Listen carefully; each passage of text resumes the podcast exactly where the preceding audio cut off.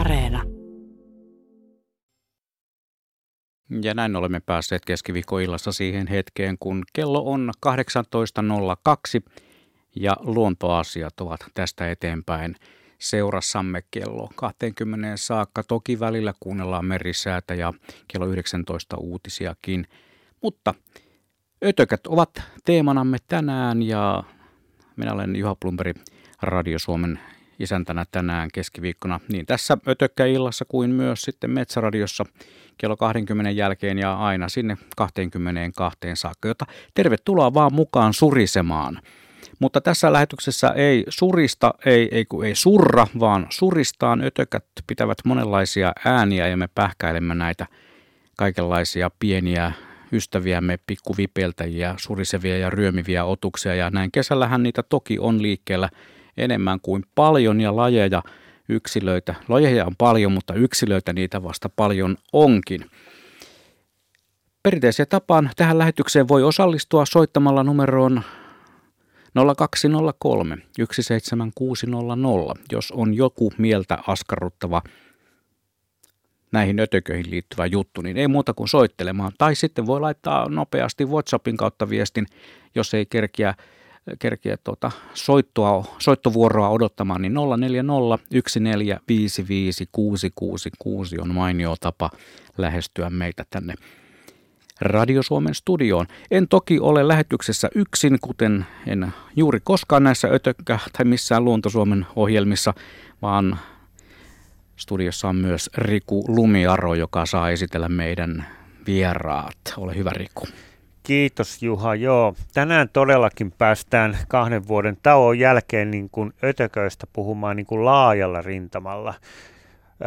Pörjäisistä ja muista pölyttäjistä hän on ollut puhetta ja välillä on puhuttu perhosistakin, mutta nyt päästään puhumaan kaikesta ötökästä, mikä liikkuu, surisee, lentää, ryömii tai tekee jotain muuta. Laittakaa meille mielenkiintoisia havaintoja, kysymyksiä ja ajatuksia siitä.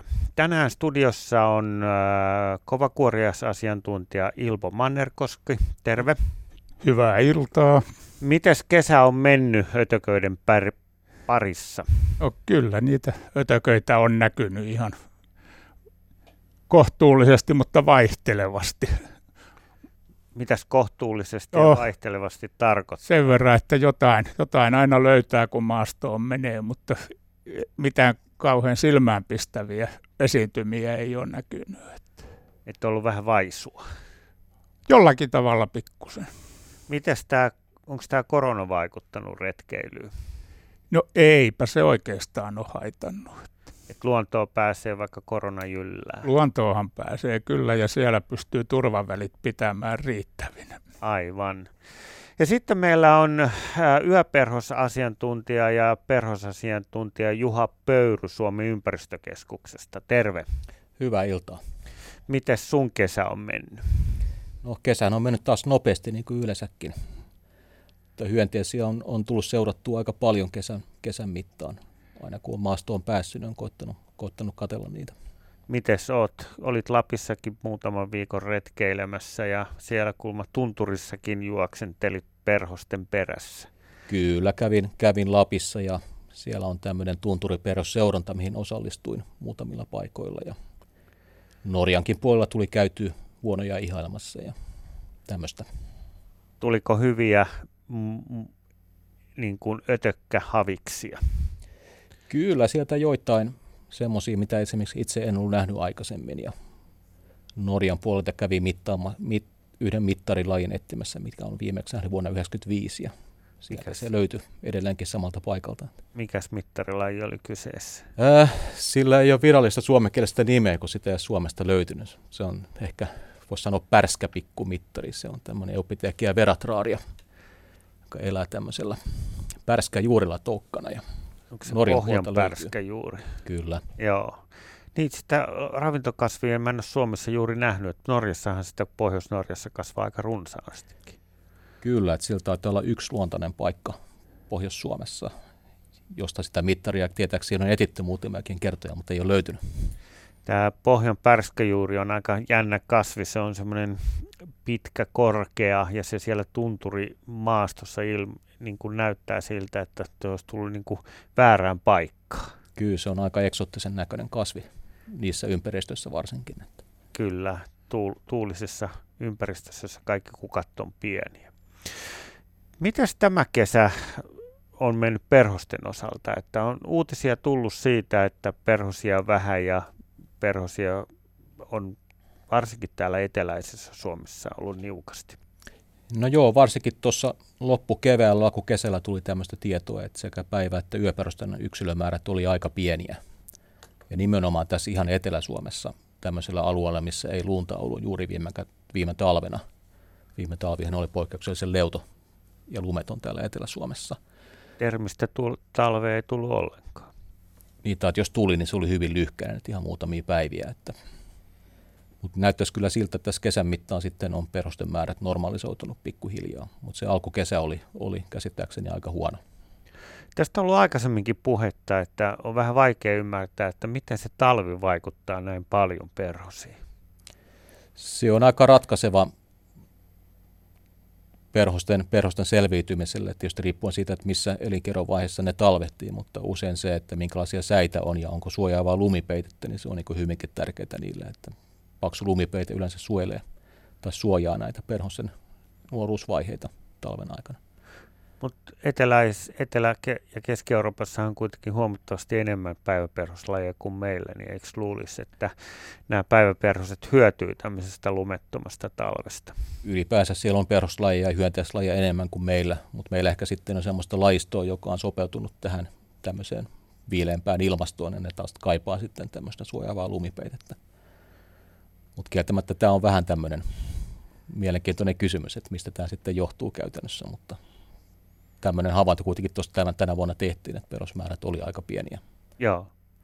Mä oon huomannut se omalla pihalla, kun mulla on noita syyssyriköitä ja muita perhoskasveja siinä, niin viime kesänä, kun kotiin meni, käveli niitä rappusia pitkin, niin siinä pörräsi tuommoinen muutamasta aina 20 päiväperhosta, suruvaippoja ja neitoperhosia ja niin edelleen. Nyt ei vielä yhtään.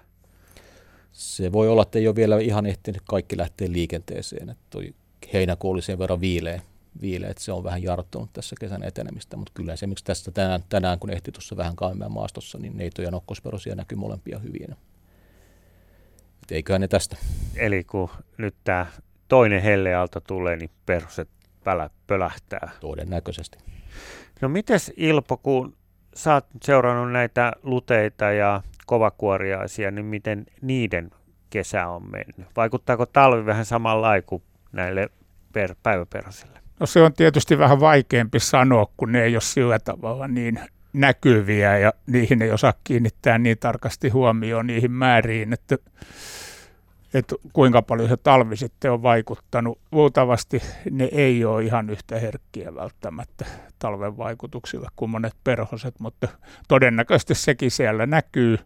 Ja sitten tietysti tämmöiset kaikki normaalista vähän poikkeavat sääilmiöt näkyy, esimerkiksi se, että meillä oli kesäkuun lopussa hyvin helteistä pitkä jakso, joka aiheutti sen, että hyvin monet lajit ilmeisesti niin kuin lähti liikkeelle silloin hyvin ripeästi ja niiden esiintymisaika jäi lyhyeksi, että sitten heinäkuun puolella on ollut hiljaisempaa. No mitäs kun olet tuommoinen niin kovakuoriaisekspertti ja hyönteisasiantuntija, niin harmittaako, että jos on liian lämmintä, niin kaikki niin kuin hyönteiset pölähtää kerralla pois näkyvistä? No onhan se pikkusen, eihän niitä ehdi silloin kunnolla kaikkia havainnoida, kun kaikki on kerralla liikkeelle. Mulla on lämpimistä keväistä sama kokemus aina, että jos on liian lämmin kevät, eli toukokuun alussa tulee yli 20 astetta, niin silloin ei pysy mukana, ettei tiedä mitä tekisi, että katsoako lintuja vai hyönteisiä, heräviä perhosia vai kukkia, alkukesän kukkia, että kaikki on vaan kerralla, menee liian nopeasti. Noin se vähän pakkaa olemaan ja monesti joutuu sitten retkillä katsomaan vähän eri ötököitä. Että mäkin yleensä jaan ajan niin perhosten taas sitten pistiäisten kesken, riippuen siitä, että mihin suuntaan lähtee ja milloin. Että No niin, se onkin aikamoista. Mutta meillä olisi nyt soittaja, Juha varmaan kertoo siitä enemmän. Joo, meillä on soittaja. Sirpa on Vantaalta valmiina tulemaan lähetykseen mukaan. Hänkin on valinnut nuo numerot 020317600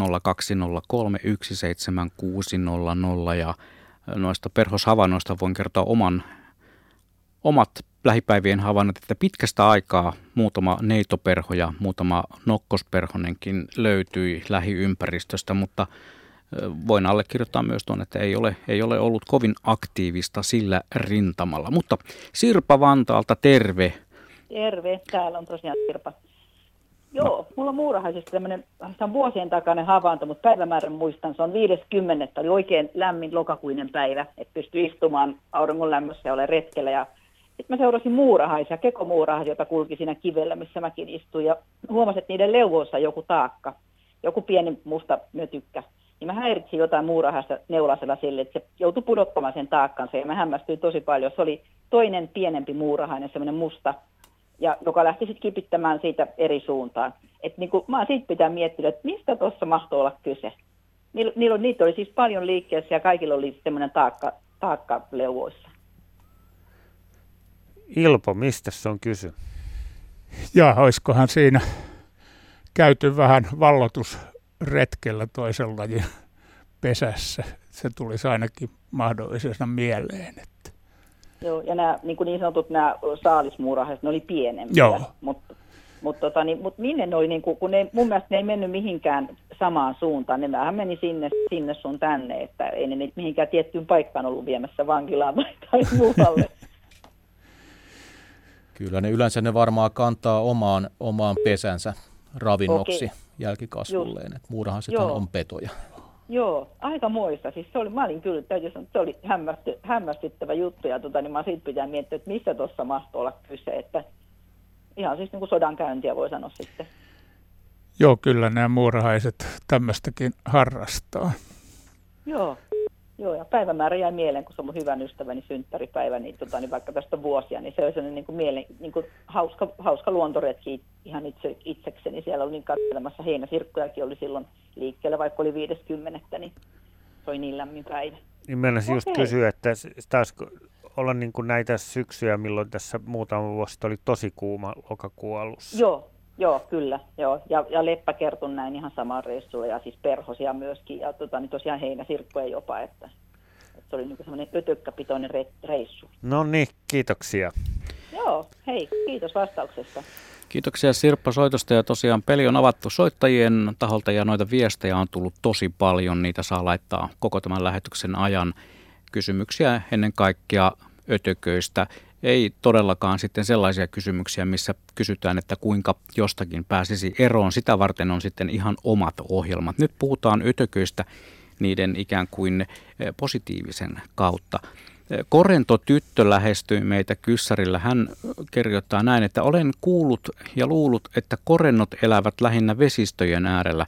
Olen kuitenkin usein nähnyt korentoja sellaisten omakotitalojen ja kerrostalojen pihoilla, jotka eivät ole lähelläkään vesistöjä. Onko tämä ihan tavallista? Tätä kysyy korentotyttö. Kyllä se on ihan tavallista. Tässä on sudenkorennoista nimenomaan varmasti kyse. Niitähän yleensä tarkoitetaan, kun korennoista puhutaan.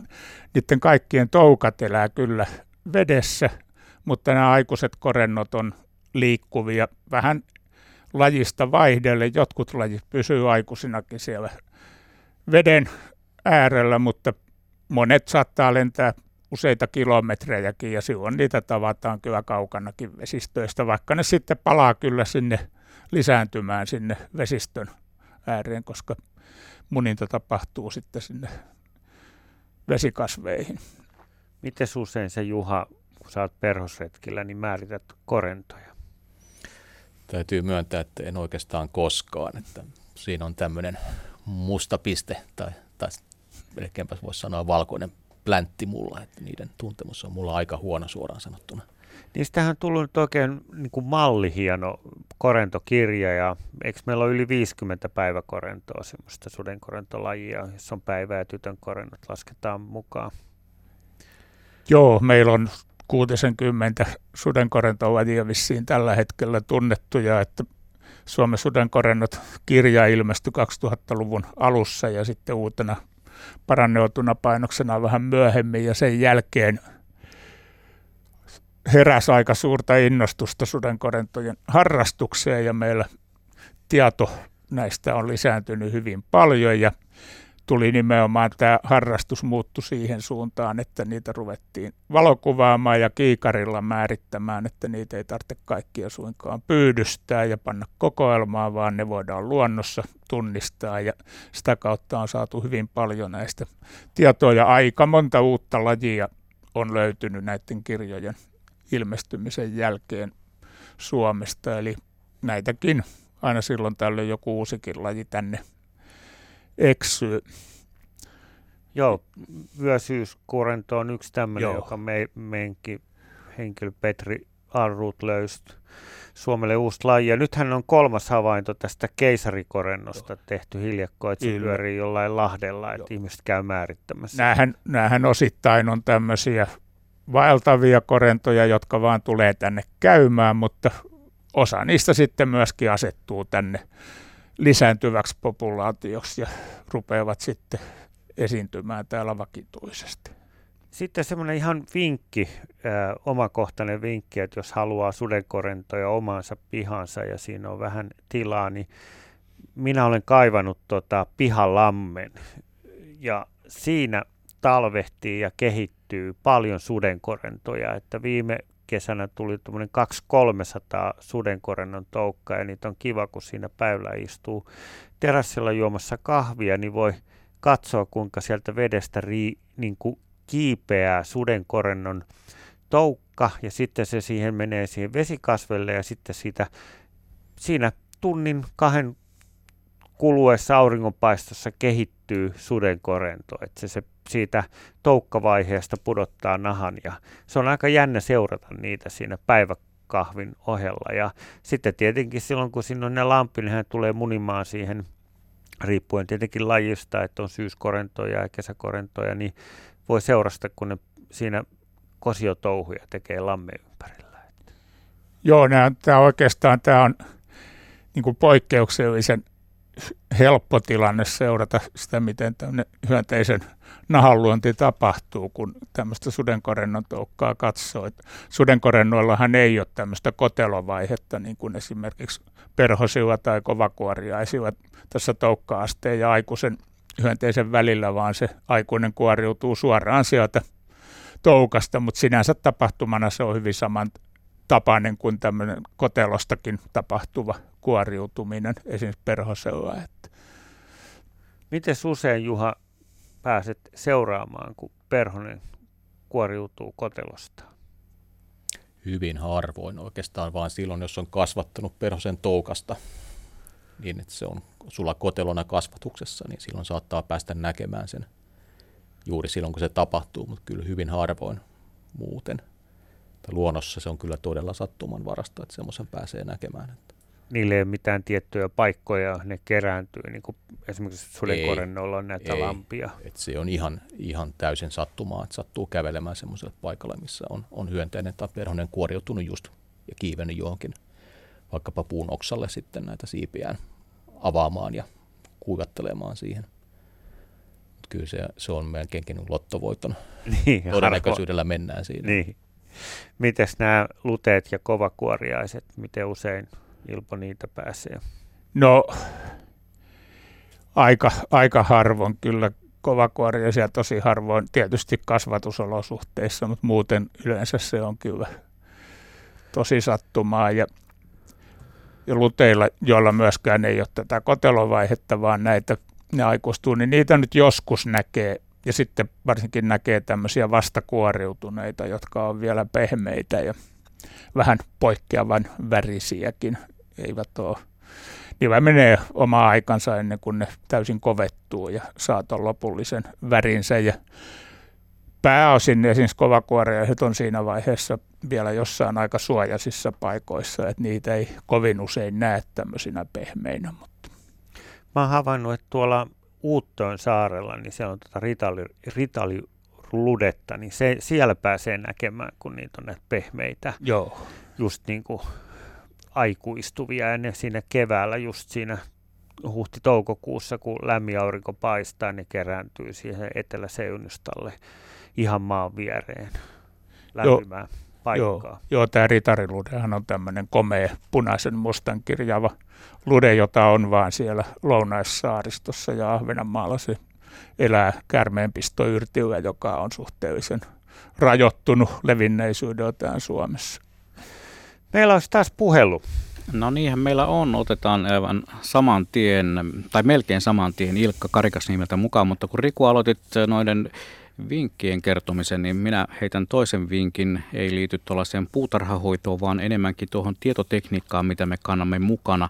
Eli älypuhelimet ovat varsin mainioita myös ötököiden tunnistuksessa. Semmoinen sovellus löytyy älypuhelimiin kuin SEEK. SEEK.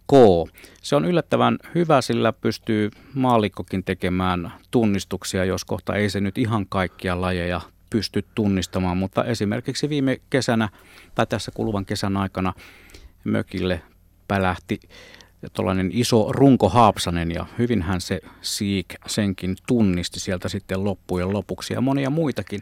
Suosittelen lämpimästi, mutta nyt meillä on yhteys Karigasniemelle. Siellä on Ilkka puhelimessa. Joo, terve. Terveisiä oikein tästä aidosta Villi-Lapista. Mä istun tästä eräkämpän kuistilla ja katselen, että tuolta nousee just aikamoinen ukonilma tuntureiden yli. Että jos menee poikki, niin sitten osuu. Toivottavasti ei mene. Toivottavasti ei. Joo, me oltiin tosiaan tuossa niin Muotkatunturien tässä erämaa-alueella, niin oltiin pojan kanssa tuolla vaeltamassa ja siellä tietysti oli hyttysiä ihan niin kuin omiksi tarpeiksi. Sitten lisäksi niin tuli ötökkä, mitä vähän ihmeteltiin pojan kanssa, eli se oli ihan täysin vitivalkoinen, ihan semmoinen kummituksen valkoinen. Ja se mikä siinä oli sitten vielä, että kun siinä tietysti huito niitä hyttysiä ja liiskas, niin tämä sitten, kun se siinä meni samalla, niin kun se liiskas, niin se muuttui vihreäksi. Niin sitä pojan kanssa ihmeteltiin, että mikähän ötökkä tämä on, niin löytyisikö tämmöiseen nyt sopivasti jotakin niin tietoa. Nyt tuli kova. Joo, täällä asiantuntijat oikein ihmettelee, että mistä on kysymys.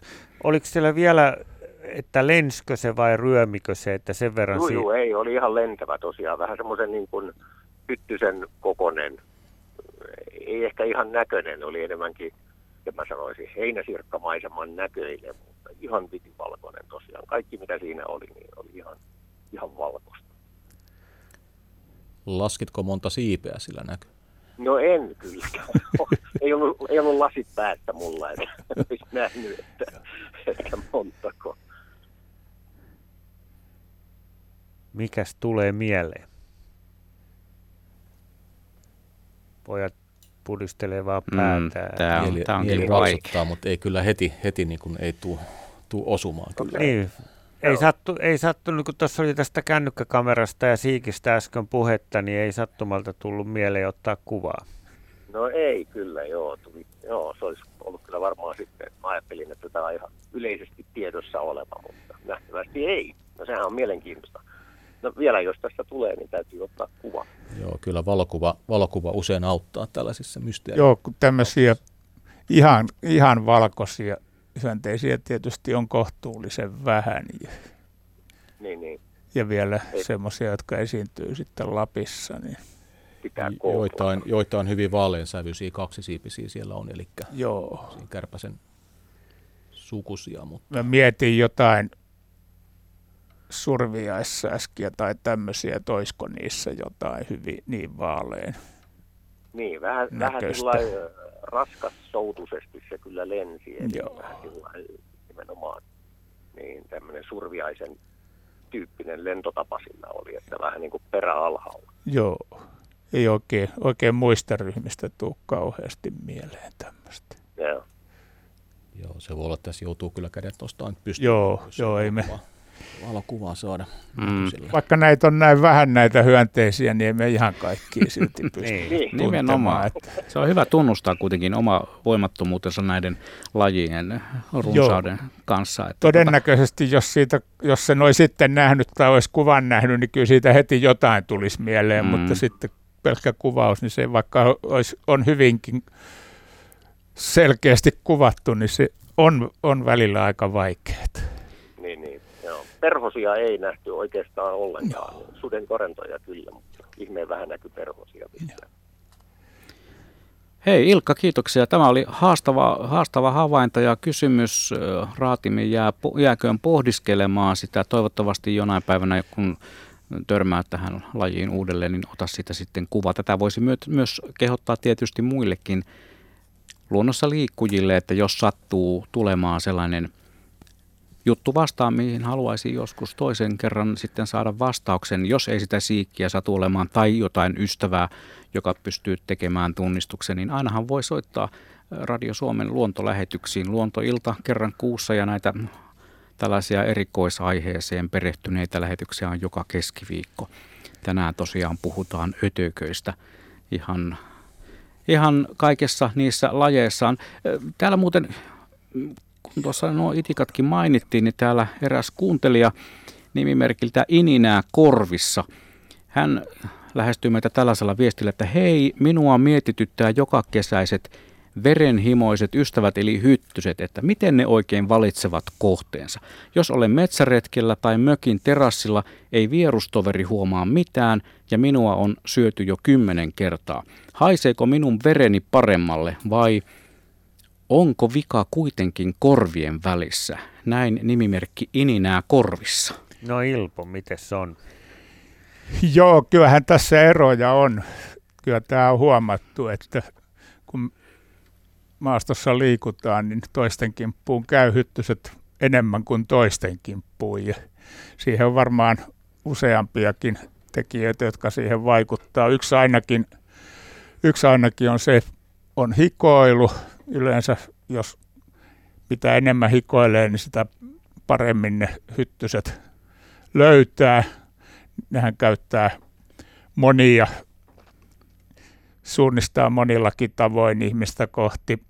Hiilidioksidi on tietysti yksi hiilidioksidin määrä, mitä ne seuraa, mutta siinä nyt ei mun ymmärtääkseni ihmisten välillä ole suurta eroa. Kaikki ulos hengittää samalla tavoin. Mutta tämä hikoilu on ainakin yksi ja ehkä joku muutkin tuoksut ja sitten myöskin ehkä tuossa, en mä tiedä kuinka paljon eroja on sitten siinä, kuinka paljon lämpöä ulospäin säteilee, että varsinkin lähietäisyydellähän tämä lämpökin sitten tähän suunnistautumiseen vaikuttaa. Mutta onko sitten ihmisen sukupuolella väliä siitä, kun olen joskus kuullut väitettävän sellaista, että nuo itikat olisivat enemmän niin kuin naisten ystäviä kuin samassa tilassa tai lähipiirissä oleva mieshenkilö välttyy täysin itikan puremilta pistoilta? Mä luulen, että tässä enemmän on kyllä näistä yksilökohtaisista eroista ihmisten välillä. Tosin kyllä, mä nyt hyttysistä ihan tarkkaan tiedä, että kuinka paljon siitä on tietoa, mutta kyllä nämä jotkut muut verta imevät hyönteiset, kyllä niistä niin kuin on semmoista havaintoa, että ne kävisi enemmän naisten kimppuun ja voi siinä olla jotain pikkusen hyttysten kohdallakin todellisuuttakin takana, mutta en mä usko, että se ero kovin iso on. Hyvä. Asia tuli selväksi nimimerkille Ininää korvissa. Tämä kesä muuten on ollut pohjoisessa. Ne ihmiset, jotka siellä on käynyt, kertonut, että kosteilla paikoilla oli aika paljon hyttysiä, niin kuin tämä Ilkka Karigasniemeltä kertoo, että hyttysiä on. Mites Juha Pöyry, kun olit siellä Lapissa vaeltamassa tai päiväretkeilemässä, niin miten sä törmäsit hyttysiin? No sanotaan, että tunturissa puurajan yläpuolella niin hyttysiä oli aika niukasti, että siellä ne ei juurikaan häirinnyt. Et sitten kun tuli sinne koivavyöhykkeeseen, niin siellä oli selkeästi enemmän ja varsinkin kyllä noita mäkäräisiä oli kyllä ihan kiitettävän paljon siellä alempana tänä kesänä. Että kun koitti itse joitain hyönteisiä valokuvata siellä, niin se oli aika tuskallista touhua, kun yritti olla paikallaan hetken aikaa, niin siinä oli silmät ja suu täynnä mäkäräisiä muutaman sekunnin jälkeen. Siinä taitaa olla vähän kuvanottaminen siikkiä varten vähän vaikeaa. No kyllä siinä hermoja vaati jonkun verran. Piti pystyä olemaan kuitenkin paikallaan jonkun aikaa siinä. No mitäs Ilpo Mannerkoski, sinäkin kävit tänään, nyt tuntuu, että jokainen on käynyt siellä Pohjois-Norjassa ja Lapissa, niin miten sun kokemus oli, että pyörikö paarmat ja mäkäräiset pään ympärillä? No, mä olin lähinnä siellä Norjan rannikolla, Pohjois-Norjan rannikolla, ja siellä nyt yleensäkään ei taida hyttysiä niin paljon olla, ja nyt ainakin siellä oli aika vähän niitä. Sen sijaan paarmoja kyllä joinakin lämpiminä päivinä oli aika hyvin sielläkin, niin kuin niitä on kai ollut muuallakin, Suomessakin. Eli kun vaan lämmintä keliä sattuu, niin paarmoja on ollut aika runsaasti. Ja samoin siellä oli sitten kärpäsiä hirveän paljon tunturissa, kun kunnolla kävellessä ja hikoili ja oli lämmin päivä, niin kärpäsiä oli ihan valtavana pilvenä ympärillä. Nehän nyt ei sinänsä tee mitään muuta kuin pikkusen niin kuin hermostuttavat siinä pörrätessään. Mites kun nyt on lehdistö ollut paljon uutisia siitä, että Euroopassa ja myös Suomessa hyönteisten määrä on vähentynyt viimeisen 30 vuoden aikana, niin mitkä kaikki tekijät vaikuttaa tähän niin kuin hyttyskärpäs hyönteismääriin? Juha. No hyttysillä ja kärpäsillä varmaan, hyttysillä erityisesti kun ne vaatii niin kuin vesin ympäristöjä lisääntymistä varten, niin niiden esiintyminen maastossa tietysti on ihan keskeisen tärkeää. Muilla hyönteisillä sitten muita tekijöitä. Ylipäänsä se liittyy aina tähän niin elinympäristöjen määrään ja laatuun, että se vaikuttaa. Mutta tästäkin on Saksassa on tehty tutkimuksissa ja muuallakin on ollut puhetta hyönteistä, että niiden määrät vähenisivät. Niin mitä tämä maailmanlaajuinen ilmiö sitten on kysymys? Kyllä siinä samasta asiasta on edelleenkin kyse, että näillä hyönteisille sopivien elinympäristöjen määrä ja laatu on heikentynyt pikkuhiljaa kymmeniä vuosien aikana, mikä vaikuttaa sitten niiden määrään. Toinen asia sitten on tietysti tämä, että tämmöisillä alueilla, missä on paljon tehokasta peltoviljelyä ja käytetään tiettyjä kemikaaleja hyönteisten torjunnassa, niin ne sitten vaikuttaa myös negatiivisesti hyönteisten määrään. Mutta se, että mikä tekijä on tärkein milläkin alueella, niin se varmaan sitten vaihtelee aika paljon. Mikäs tuossa on niin kuin tulevaisuuden näkymä? On puhuttu, että on hyönteiskato edessä, jos tämä nykykehitys jatkuu, niin miltä se näyttää? No kyllä siellä niin kuin tiettyjä huolestuttavia piirteitä ainakin tietyissä osissa Eurooppaa on. Et nimenomaan tuolla Keski-Euroopassa on ne uutiset tullut aika huolestuttavia, mitä sieltä on tullut. Sitten taas täällä pohjoisessa meillä on muutamia hyönteisryhmiä, mistä on tämmöistä pitkäaikaisseuranta-aineistoa olemassa. Ne on molemmat perhosia, eli yö- ja päiväperhoset. Et niissä on tämmöistä ehkä lievää laskua kokonaisyksilömäärissä tapahtunut, mutta ei kauhean jyrkkää vielä tähän mennessä.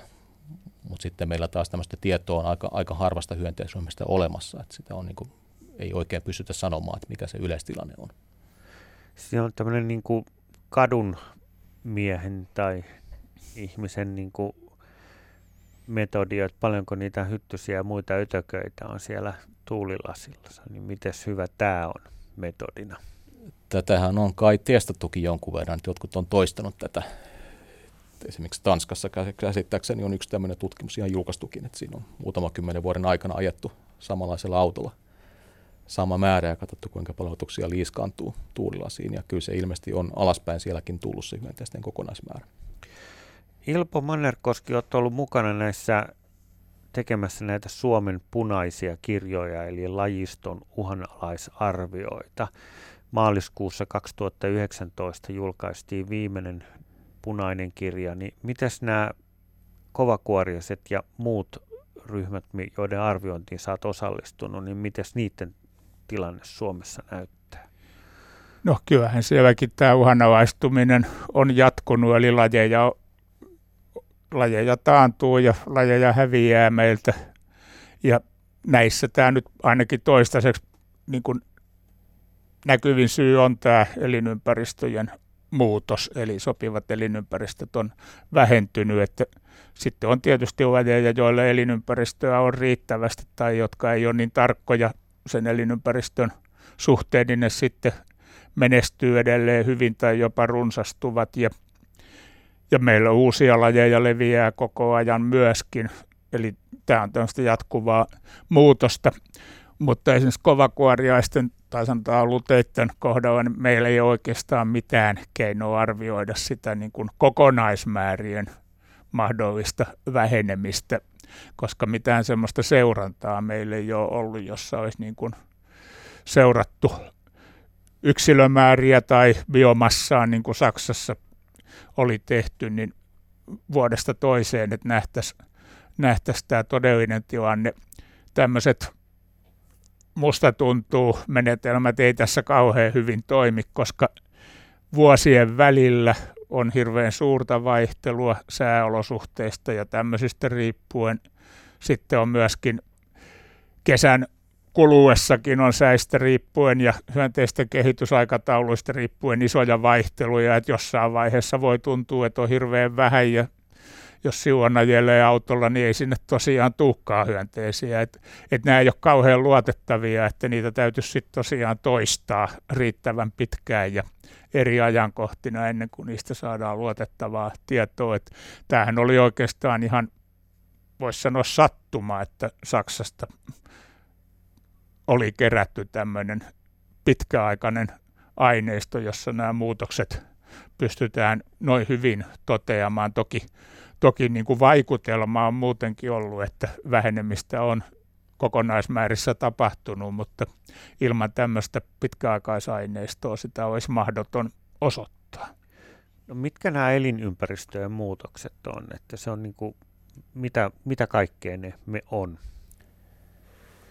Siellä on esimerkiksi näin sanotut perinneympäristöt. Perinnebiotoopit on monille hyönteisille aika tärkeitä sekä perhosissa että pistiäisissä on paljon tämän ryhmän lajeja ja muissakin. On muissakin. Sitten suot on aika merkittävä elinympäristö täällä Suomessa. Että varsinkin maan eteläpuoliskossa tuommoista luokkaa 8-9% soista on ojitettu ja sillä on ollut aivan varmasti merkitystä hyönteisten määrissä. Sitten on vanhat metsät on tämmöinen, joka on esimerkiksi kovakuoriaisille tärkeä elinympäristö. Et se on niin kuin vähän, että mikä hyönteisryhmä on kyseessä, niin se elinympäristö, mikä niille merkkaa, niin saattaa olla eri. Mutta niin yleisesti ottaen tämä, että niin kuin elinympäristöt on vähentynyt. On yksipuolistunut ympäristöt. Mitäs nämä perinneympäristöt, niin minkälainen muutos siellä perinneympäristöillä on tapahtunut? Sehän on hyvinkin jyrkkä, jos mennään tuonne 1800-luvun puolelle, milloin niiden määrä on ollut kaikkein suurimmillaan Suomessa, niin Suomessahan oli niittymäisiä ympäristöjä noin 1,6 miljoonaa hehtaaria tuossa vuoden 1880 paikkeilla. Ja siitä sitten niin kuin jo 1920 se määrä oli puolittunut ja sen jälkeen on tultu vahvasti alas. Ja tämmöisiä avoimia niittymäisiä niittyjä on ehkä 3 000 hehtaaria Suomessa nykyään, mikä on niin kuin murto-osa siitä, mitä tuhon aikaan oli. Että nämä luvut on todella näin niin kuin voimakkaita, nämä muutokset, mitä on tapahtunut. Sitten on toki tullut tämmöisiä korvaavia elinympäristöjä tilalle, jotka osittain tätä tilannetta paikkaa, niin kuin tienpientareet ja voimajohtojen aluset ja tämän kaltaiset paikat, mutta ei ne niin kuin täysin sitä pitkäaikaista vähenemistä pysty korvaamaan kuitenkaan. Mites nämä kovakuoriaiset metsissä, että miten nämä uudet metsän käsittelymenetelmät, että jatkuva kasvatus tai säästöpuut tai lahopuun määrän lisääminen, niin näkyykö ne kovakuorislajiston runsastumisena? No, ne todennäköisesti pikkuhiljaa näkyy, mutta tämä kestää aika kauan ennen kuin se pystytään kunnolla toteamaan, että jotain on tapahtunut, mutta ainakin sen pitäisi joka tapauksessa estää sitä vähenemisen jatkumista. No mitä pitäisi sitten tehdä, jos nyt halutaan ötököitä paljon lisää ja maailmalla, varsinkin Saksasta, uutiset on huolestuttavia, niin mitä meidän täällä Suomessa pitäisi tehdä? Pitäisi koittaa ylläpitää tämmöisiä elinympäristöjä mahdollisuuksien mukaan. Siinä on sitten eri keinoja. Soilla, soiden suojelu, ojitusta välttäminen, perinnebiotoopien ylläpito siellä, missä se on mahdollista. Tietysti tässä on se ongelma, että nykyään tämmöistä esimerkiksi karjataloutta on aika pienissä osissa Suomea, jotka pystyisivät tavallaan ylläpitämään tämmöisiä alueita. Mutta siellä, missä on, niin pitäisi pyrkiä vielä ylläpitämään niitä ja tämän tyyppisillä toimilla. Joo, ja yksi varmasti myöskin, joka vaikuttaa, niin on tämä tienvarsien käsittely, että missä vaiheessa ne kukkaniityt sieltä pientareilta niitetään ja noin, että nykyisinhän se usein tapahtuu siinä mielessä väärään aikaan, että ne kasvien siemenet ei ehdi kehittyä ja tämä monipuolinen kasvillisuus vähenee ja taantuu sieltä, ja se tavallaan niitto keskikesällä usein sitten estää sen hyönteisten... Se estää sen vuoden lisääntymisen ja sitten myöskin vähentää niiden ravintokasvien määriä. Joo, että tavallaan niitto pitäisi tehdä loppukesällä alkusyksyllä mieluiten. Mitä myöhemmin, niin sen parempi nyrkkisääntönä. Onko jotain muuta vielä keinoa? Laiduntamisen lisääminen? Sitten tietysti tämä, että mitä kukin voi omalla kotipihallaan tehdä. Et voi perustaa omalle kotipihalleen vaikka osan pihasta kukkaniityksiä. Rakentaa pistiä sille keinopesiä niin. Tämän kaltaista toimintaa, mutta se on tietysti sitten niin kuin aika pienimuotoista, mutta tietysti jos 1 miljoona suomalaista tekee näin, niin sillä on jo merkitystä. Niin nythän on tämä ötökkäkampanja Ylellä ollut ja se on ollut aika menestyksellinen. Et mä katsoin noita lukuja, että siellä on tehty 66 000 tekoa ympäri Suomea ja nurmikon muuttaminen tai jättäminen niittämättä tai ajamatta, niin 13 000 ihmistä on tehnyt näin. Ja sitten näitä tehty erilaisia hyönteishotellia, niin niitä on tehty 16 000. Mitäs tämmöiset luvut, alkaako niillä olla jo merkitystä? Kyllä, niillä varmasti on merkitystä jo. Joo, ja kun tietää, että todellinen määrä on paljon isompi, ei kaikki ole suinkaan näistä teoistaan sinne ilmoittaneet kuitenkaan. Joo. Tässä kohtaa voitaisiin ottaa oikeastaan yksi soittaja mukaan lähetykseen. Mä menisin just kysyä, että... Onhan tässä, mä olen vaan odotellut, kun teillä tuntuu olevan niin hyvässä mallissa tuo tarina. Ennen kuin mennään puheluun, niin Pete laittoi meille hauskan viestin, että kesäkuun helteillä paarmat purivat niin, että päivän aikana paino putosi 200 grammaa. Ehkä pientä liioittelua, mutta siltä se tuntuu, kun paarma oikein kunnolla nyppäsee ja kun nyppäsee monta kertaa, niin Kyllähän siinä liha liikkuu väärään paikkaan tosin. Mutta nyt me otamme lähetykseen mukaan Ritvan. Mukava, kun Ritva maltoi odottaa. Ritva Anskuukista pitäisi olla langalla. Vieläkö? No niin, terve, olithan sä siellä. Ole hyvä, kyllä. Esitä kysymyksesi. No kysymys on tällaisesta, itse asiassa vuoden vanha jo, mutta tällaista... Nimitän niitä itsemurhahyönteisiksi tai ötököiksi. Ja sitä tuossa miehen kanssa viime elokuussa laiturilla ihmettelimme, että mikä ajaa sellaisen siis sadoittain pieniä, hyttystä suurempia, mutta perhosia pienempiä ötököitä veden pintaan, josta kalat sitten niitä nappaa ja vaikka kaveri vierestä viedään, niin ei vaikuta mitään sinne vaan. Se näyttää aivan tällaiselta itsemurhalennolta, että sinne mennään. Ja vaikka vettä olisi saatavilla, siinä on hyvä kosteikko vieressä, jossa ei ainakaan kalat niitä syö, niin mikä tähän tällaiseen toimintaan niin kuin ajaa? Ilpo, ole hyvä. Joo, täytyy miettiä, että se on varmaan kysymyksessä. Tämä on vähän vaikea sanoa varmuudella, mitä hyönteisiä ne on ollut, mutta varmasti kuitenkin tämmöisiä vedessä lisääntyviä kaksisiipisiä tai sitten päivänkorentoja, jotka lentää siinä vedenpinnoilla. Ja ainakin osahan niistä sitten pyrkii takaisin sinne veteen myöskin muniakseen, että tämäkin voi johtaa siihen, että niitä sinne veteen niin paljon joutuu. Tai sitten myöskin se, että ne ei välttämättä ole kauhean hyviä lentäjiä aina, että niitä vaan sitten joutuu siihen vedenpintaan jatkuvasti, kun niitä isona massana siinä lentää. Joo, siinä oli vain se, että välillä tuntui se, että lentotaidosta se ei olisi kiinni, koska ne niin kuin meni ja hipas sitä pintaa ja taas nousi ylös siitä ja Ja aivan niin kuin härkkien kaloja, että no kenetkäs meistä otan kalat voitti tämän kisan kyllä sanoisin. Ja sitten taas kun siinä ei ole kaislikkoa eikä mitään sellaista vesikasvillisuutta ei ole sillä alueella, missä näitä seurattiin, niin sekin oli vähän. Tänään nyt elokuussa nyt niitä ei ole ainakaan vielä näkynyt.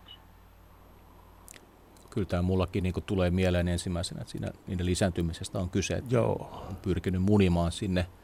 Sitten tietysti toisaalta, jos niitä on parvessa paljon niitä hyönteisiä, niin se, että siitä sitten syödään niitä jonkin verrankin, niin se ei välttämättä sitten kokonaisuuteen hirveästi vaikuta. Että sillä riittävän monella kuitenkin lisääntyminen onnistuu ja pystyy sitten munimaan sinne veteen. Joo. Se oli näytti siltä, että siinä härkitään elämällä ja kuolemalla, ja useimmille se oli kuolema. Et se näytti tällaiselta massaitsemurhalta. Joo, siitähän siinä ei varsinaisesti kyllä kysymys ole, mutta näissä yleensä näiden monien hyönteisten elämä on sen tyyppistä, että siihen kyllä liittyy aika isot riskit joutua saaliiksi, mutta kun siinä pelataan niin isoilla yksilömäärillä, niin se ei sitten vaikuta siihen kannan jatkumiseen, vaikka siitä aika paljon syötäisikin. Ja kyllähän nämä on todella merkittävä ravinnonlähde tiettyinä ajankohtina kaloillekin, juuri tämmöiset vesien päällä liikkuvat isot hyönteismassat. Joo, ja kalat varmasti oppii hyödyntämään tämmöisiä, kun ne huomaa, että niitä on liikkeellä siinä. Joo. No en tiedä sitten, onko nuokin nötökät vähentyneet, kun toistaiseksi niitä ei ole näkynyt, niin onko ne kadonneet vai oliko viime vuonna muuten otollisempi alue tuo? Joo, ja sitten tämmöinen runsas parveilu, niin se on usein ihan niin kuin säätilasta ja jostain monistakin asioista kiinni, että ehkä nyt vielä yksittäinen päivä, kun se tapahtuu. Vielä ei ole ollut sitä sopivaa tilannetta tai ajankohta ei ole vielä ihan oikea, koska sekin voi vuodesta toiseen vähän vaihdella, että missä vaiheessa tämä lisääntyminen esimerkiksi tapahtuu. Niin. Hienoa, kiitoksia Ritva tästä soitosta, ja meillähän voi edelleen soittaa. Hetken kuluttua on vuorossa merisäätiedot, mutta tökkäilta se vaan jatkuu aina tuonne kello 8 saakka. 0203 17600 on tuo puhelinnumero. Ja täällä kysellään monenlaisia asioita. Kuuntelijoilta on tullut ihan mieletön määrä viestejä, ihan käsittämättömän paljon. Kiitos kaikista jo tässä kohtaa, mutta muistutettakoon aikamme rajallisuudessa myös tässä suhteessa.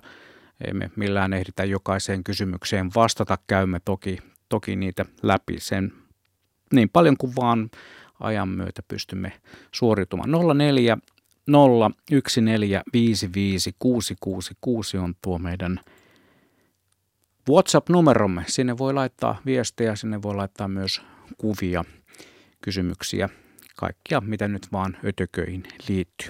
Paljon on tullut kysymyksiä ja soittoja, ihan mielettömiä määriä. Täältä otetaan Ritvan viesti Uittamolta.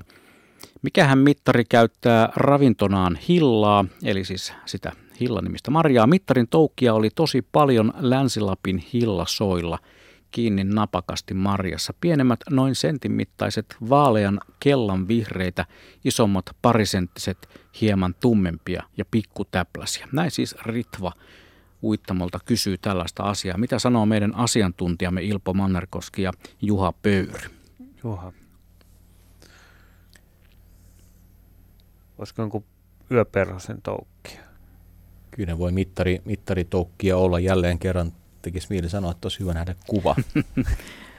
Se niin. Olisi radiossa kiva. On muutamia niin kuin pikkumittaritoukkia nähnyt tuolla sosiaalisen median puolella viime päivinä, että joku tämmöinen eupitäki ja suun pikkumittari on yksi vaihtoehto, mutta muitakin siellä on. Eli kuvaa kaivataan jälleen. Täysin tarkkaa määritystä ilman kuvaa voi olla vaikea antaa. Ei ole mitään sellaista lajia, mikä selkeästi juuri tykkäisi hillasta. Niitä on muutamiakin, että päiväperhosissakin on pari tämmöistä. Rahkahopeatäplä ja muuraan hopeatäplä on tämmöisiä soihin erikoistuneita päiväperoslajeja, mutta tässä ei varmaan niistä ole kuitenkaan kyse. No niin, jää jälleen kerran siihen sarjaan, että kiva, foto olisi kiva. Sen sijaan täällä on tullut erään kuuntelijan laittama kuva. Tässä on keisarin viittaniminen perhonen ihmisen kädellä ja hän kysyy, että mitä tämä keisarin viitta saa ihmisen iholta, kun se tolleen kädelle laskeutuu? Saako se vaan seuraa läheisyyttä, lämpöä vai hakeeko se jotain muuta siitä? No se voi koittaa imeä niin kuin suoloja siitä kädeltä. Eikä nämä perhoset koirat varsinkin niin kuin usein hakee tämmöisiä kivenäisiä itselleen. Jotkut laithan käy esimerkiksi niin kuin tämmöisten metsäteiden kurasilta pohjilta imemässä. Jotkut hakee sitten vähän voimakkaampia hajuja. Tämä voi niin kuin olla esimerkiksi niin kuin juuri hikeä imemässä kämmenellä. Mullakin on kokemusta siitä, että hikisille kädelle nimenomaan laskeutuu näitä päiväperhosia. Tai hikisille sukillekin tietyissä tilanteissa. Sukkia mä en ole nähnyt, mutta kädelle kylläkin. Voisiko se toimia jonkun asteisena huukuttimena tuo hiki, ihmisen hiki?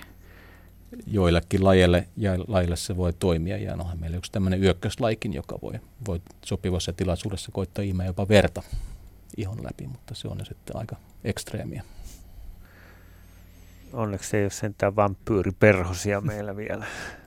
No kyllä tämä laji esiintyy Suomessa aika harvinaisena. Okei. Okay. Oletko päässyt näkemään? Itse en ole päässyt. Sitä odotellessa. Joo, ei välttämättä tule mieleen ensimmäisenä odottaa tuota lajia ainakaan omalle iholle, mutta meillä on minuutti aikaa. Me varmaan tuossa 19 jälkeisellä osuudella puhumme myös ötököiden maailmassa siitä, että onko muuttuva ilmasto tuonut Suomeen uusia lajeja ja esimerkiksi juuri tuon kaltaisia lajeja, jotka saattaisivat sitten olla meille haitaksi. Meillähän ei kovinkaan paljon tuollaisia myrkyllisiä tai muuten pelottavia otuksia ole Suomessa. Eikö se näin ole? Joo, kyllä meillä on aika hyvä tilanne hyönteisten suhteen. Että kovin vaarallisia on hyvin niukasti. Mm. Näin se on, että lähinnä nämä, jotka levittää jotain sairauksia. Joo. Niitä on muutamia sitten. Myrkyllisiä ei ole monta. Ei. Me puhumme tosiaan ötököistä, vain ja ainoastaan ötököistä, ei ötököiden hävittämisestä. Sitä varten on sitten ihan omat foorumit. Me puhumme ötököistä positiivisen kautta, kuinka mielenkiintoisia ne ovatkaan. Kysymyksiä voi esittää meille vaikkapa juuri nyt soittamalla numeroon 0203 17600 tai laittamalla viestiä vaikka tuonne meidän WhatsAppiin 040 1455 666. Se on mainio tapa ottaa osaa tähän lähetykseen. Paitsi että allekirjoittanut on täällä studiossa, niin onhan täällä tietysti sitten myös toisena toimittajana Riku Lumiaro. Ja Riku, sinähän voit tietysti esitellä meidän tämänkertaiset ötökkäasiantuntijamme. Joo, ötököistä on todellakin puhe ja hyviä kysymyksiä jo ensimmäisellä tunnilla on saatu ja ihan näitä vakiokysymyksiäkin on tullut sieltä ja tänään niihin on vastaamassa kovakuorias asiantuntija Ilpo Mannerkoski ja sitten on yöperhos- ja päiväperhosasiantuntija Juha Pöyry Suomen ympäristökeskuksesta ja tässä onkin jo käyty läpi siitä, että minkälainen kesä on ollut ja miten se on vaikuttanut ja taas jälleen 2 vuotta sitten viimeksi, kun tämä lähetys oli, niin talvihan se vaikuttaa monien ötököiden elämään enemmän kuin kesä ja siitähän on jo puhuttukin ja päästään saman tien, että minkälainen nyt on tulossa tästä tulevaisuudesta, että 2 vuotta sitten kuoltiin täällä studiossa, niin Ilpo olit löytänyt Suomelle uusia lajeja, että mitäs tämä kesä, että onko ilmastonmuutos tuonut sun haaviin uusia lajeja?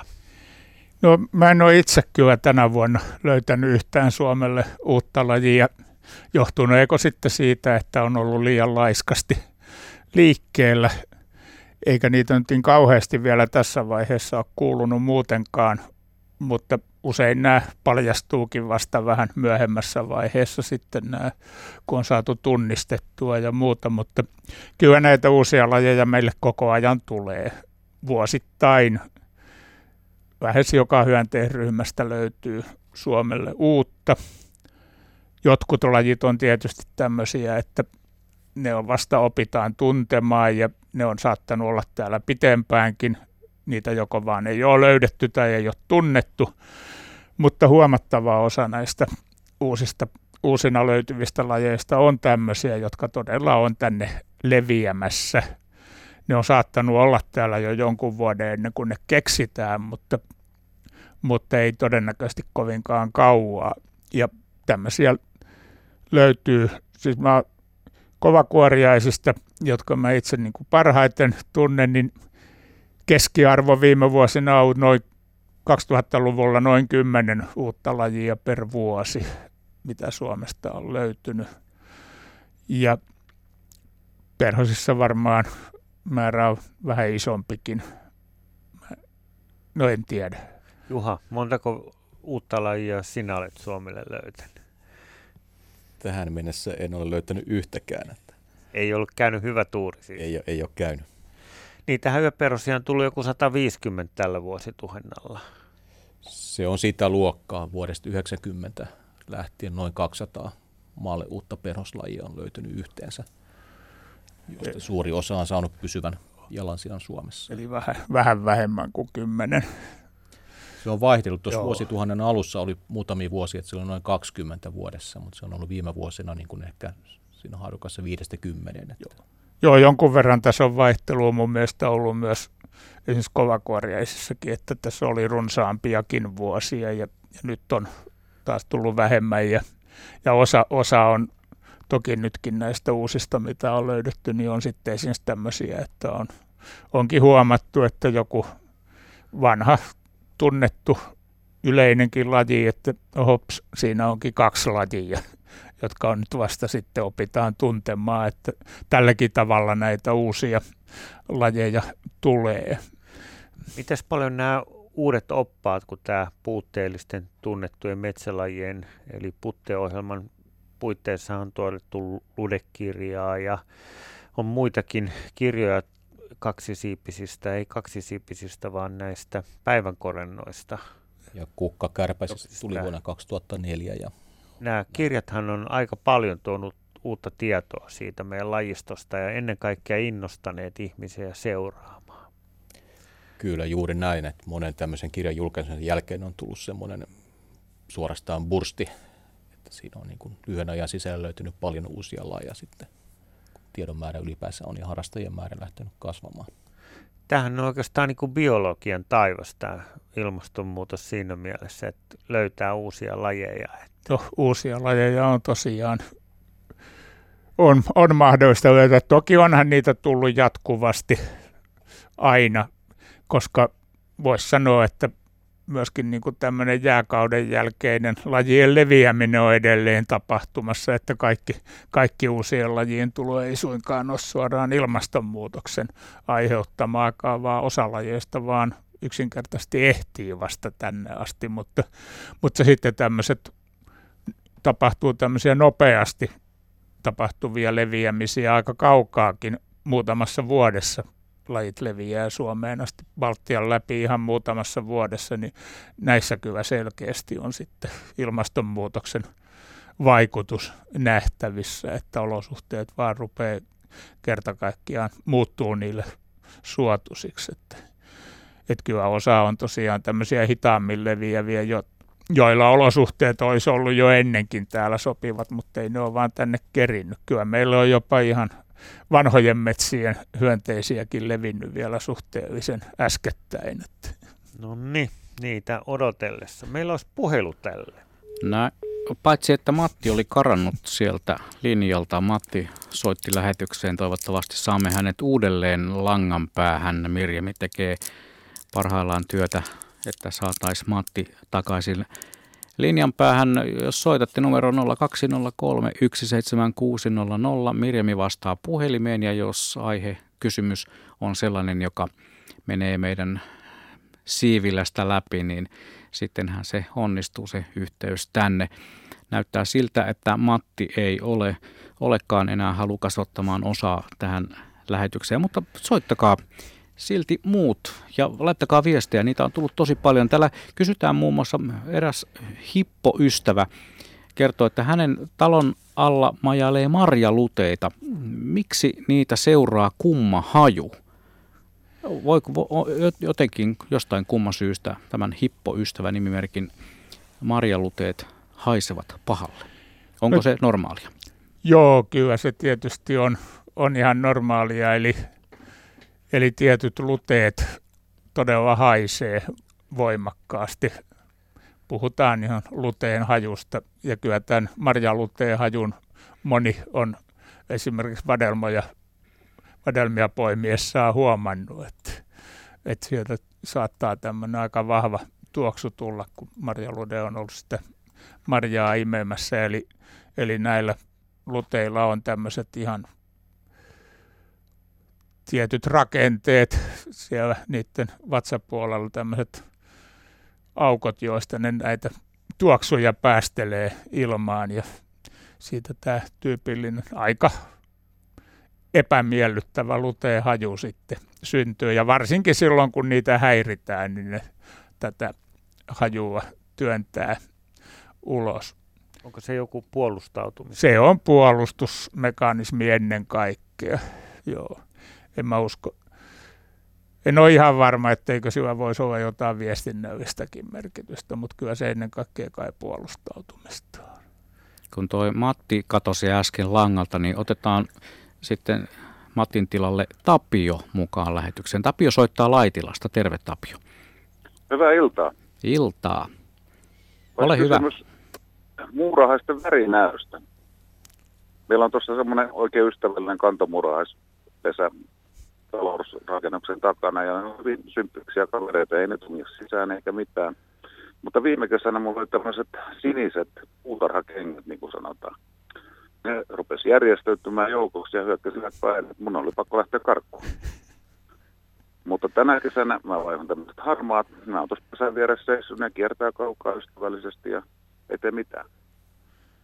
Onko sininen väri sitten semmoinen, mikä suunnattomasti ärsyttää niitä?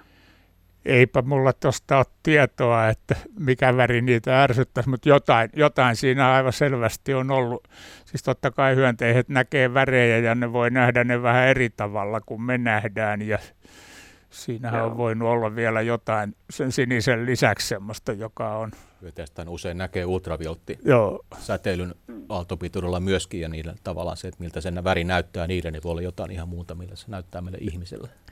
Joo, heti kun vaihdoin harmaat kengät, niin se lakkas se hyökkääminen. Joo, kyllä se epäilemättä tämä väri on se ollut, mihin ne reagoi, mutta aika vaikea niin kuin asettua siihen muurahaisen asemaan, että minkälaisena se oikeasti näkee nämä värit. Joo. Kyllähän siitä toki tietoakin on, mutta eri hyönteisten värinäystä, mutta pikkusen vaikeaa se on, kun ei ne pysty kertomaan sitä meille, että miten ne nämä näkee. Joo, eikä sillä välimällä oikein hyvissä väleissä nyt on harmaat kengät. Joo, no, mutta se on hyvä, että tämä yhteiselo muurahaisten kanssa sujuu, koska joskus se ei mene ihan näin hyvin, ja ihmiset kokee muurahaiset pihaympäristössä ongelmalliseksikin, ja silloin ne on aika hankaliakin. Joo, mutta nämä kantamuurahaiset täytyy sanoa, ne erittäin ystävällisiä. No se on hyvä, että menee näin mukavasti. Joo, ja ne ei taloon pyri. Että. Ei. No, kiitoksia. Pysytellään vaan sitten harmaissa. Joo. Hyvä. Kiitoksia, Tapio. Ja mehän nappaamme saman tien lähetykseen mukaan, kun kerran puhelulta tulee ihan virtana. Niin otetaan Timo Pirkkalasta mukaan. Terve, Timo. Terve. Juu, ole hyvä vaan. Joo. Eli ollaan tehty sellainen havainto tuolla pohjoisessa, kun käydään kalareissuilla ja muutenkin, niin että hyttynen ei lennä eikä mäkärä, kun keli menee lämpötilaltaan alle 10 astetta, niin tämmöinen ajatus, että vahvistaako nämä asiantuntijaraadihenkilöt tämmöisen havainnon, ja mihin se mahdollisesti perustuu. No tietysti ehkä siihen, että niillä elukoilla on kylmä. Kyllä, lämpötila vaikuttaa hyvinkin ratkaisevasti hyönteisten aktiivisuuteen, ja voin ihan omakohtaisesti huomasin saman viime kesänä, kun kävin Utsjoella, että siellä kun oli 3-14 astetta, niin saa olla aika rauhassa ulkona, mutta sitten kun lämpeni 17 asteeseen, niin yllättäen otosten määrä moninkertaistui sen jälkeen, että muutaman asteen lämpeneminen riitti aika selvään niin kuin reaktioon niitä ötököiltä. Joo, kyllä, ja tämä on tosiaan monta kertaa käynyt, ja nyt kun viimeksi oltiin tuossa heinäkuun puolella, niin tuli lunta ja räntää ja rakeita ja vettä, ja ei ollut kyllä ötökkääkään, että se on perhokalastajallekin vähän huono tilanne, varsinkin jos pintaperholla yrittää, niin siinä saa jo valikoida perhot aika huolella. Mutta kyllä juuri näin, että kyllä se lämpötila on ihan ratkaiseva siinä hyönteistä aktiivisuudessa. Joo, mukavahan siellä on silloin pyöriä, kun niitä ei ole kauheasti, mutta lämpöähän saa, kun on oikeat varusteet. Siitä. Juuri näin. Joo, en mä tuosta tiedä tarkkaan, että onko se 10 astetta, mutta tämä nyt oli havainnoitua tietoa. Mutta joka tapauksessa selvä on, että mitä alemmas se lämpötila putoo, niin sitä vähemmän nämä lentää. Ja varmaan se vähenee jo jonkun verran siinä 10 asteen yläpuolellakin, niin kuin Juha tuossa totesi. Mutta sitä kylmemmällä varmasti lento on aika vähäistä. Ja sehän liittyy osittain ihan näiden hyönteisten lämmön säätelyyn, kun ne on kuitenkin vaihtolämpöisiä otuksia ja niiden ruumiin lämpö täysin riippuvainen tästä ympäristön lämpötilasta, niin se vaikuttaa. Toki siinäkin on eri hyönteisiä sitten eroja. Kyllä jotkut hyönteiset pystyy lentämään paljon kylmemmässä, jopa pienessä pakkasessakin. Mutta. Joo, kyllähän näitäkin on totta kai. Ja niin kun ei ole sitä lämpömittaria yleensä mukana, kun tällä, niin sitten on hyvä arvioida siitä, että nyt on sen verran ehkä, kun näin hiljasta. Joo, kyllä se vaikuttaa, että kyllä siinä ihan selvä ero on, että onko siellä 10 astetta tai 20. Niin.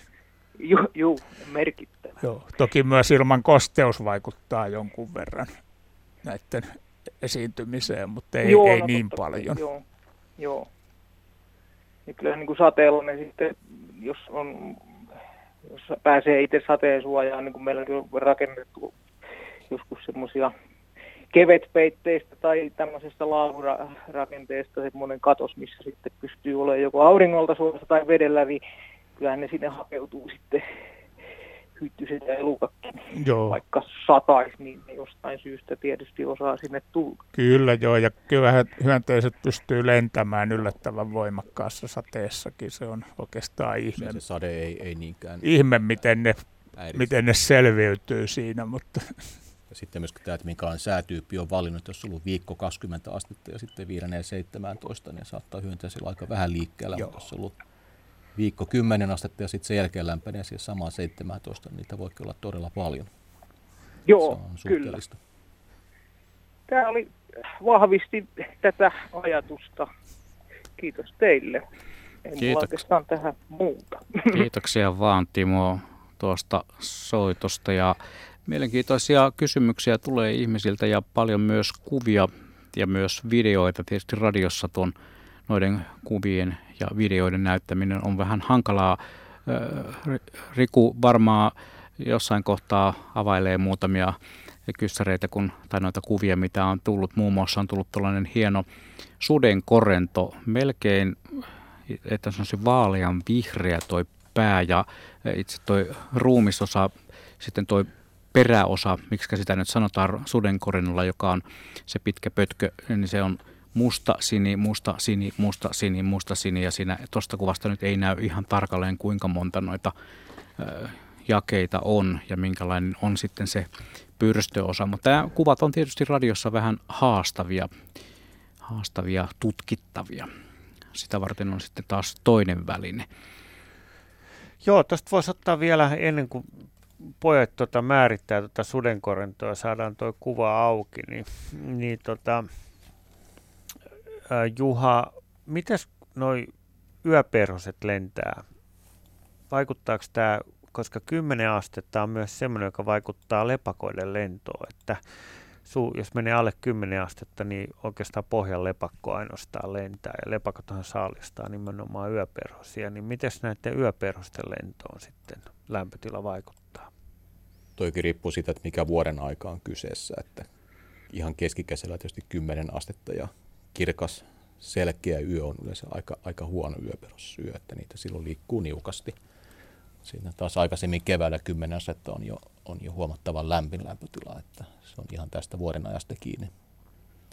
Mutta usein tämmöiset kirkkaat, selkeät, viileät yöt on nyrkkisääntönä aika huonoja yöperhosille. Ja sitten jos on pilvistä, ehkä tuulee sen verran, että se hajottaa ilmakerroksia. Lämpötila pysyy korkeammalla, niin tämmöiset yöt on sitten huomattavasti parempia.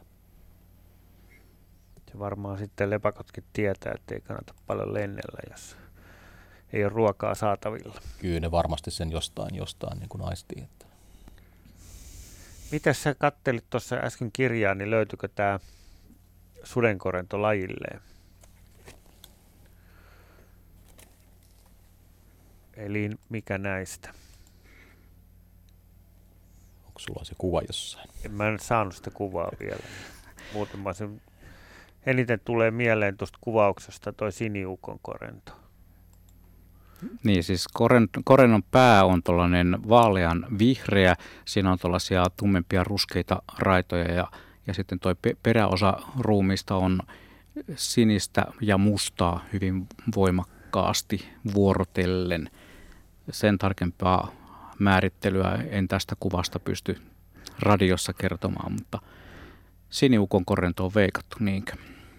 Se voisi olla yksi mahdollinen. Jos se takaruumis, eli tähän peräpää on kuitenkin tuommoinen kohtuullisen paksu, että se ei ole tämmöinen ihan tikkumainen niin kuin noilla pienemmillä. Kyllä tämä on nimenomaan sitä vähän pötkömpää mallia. Joo.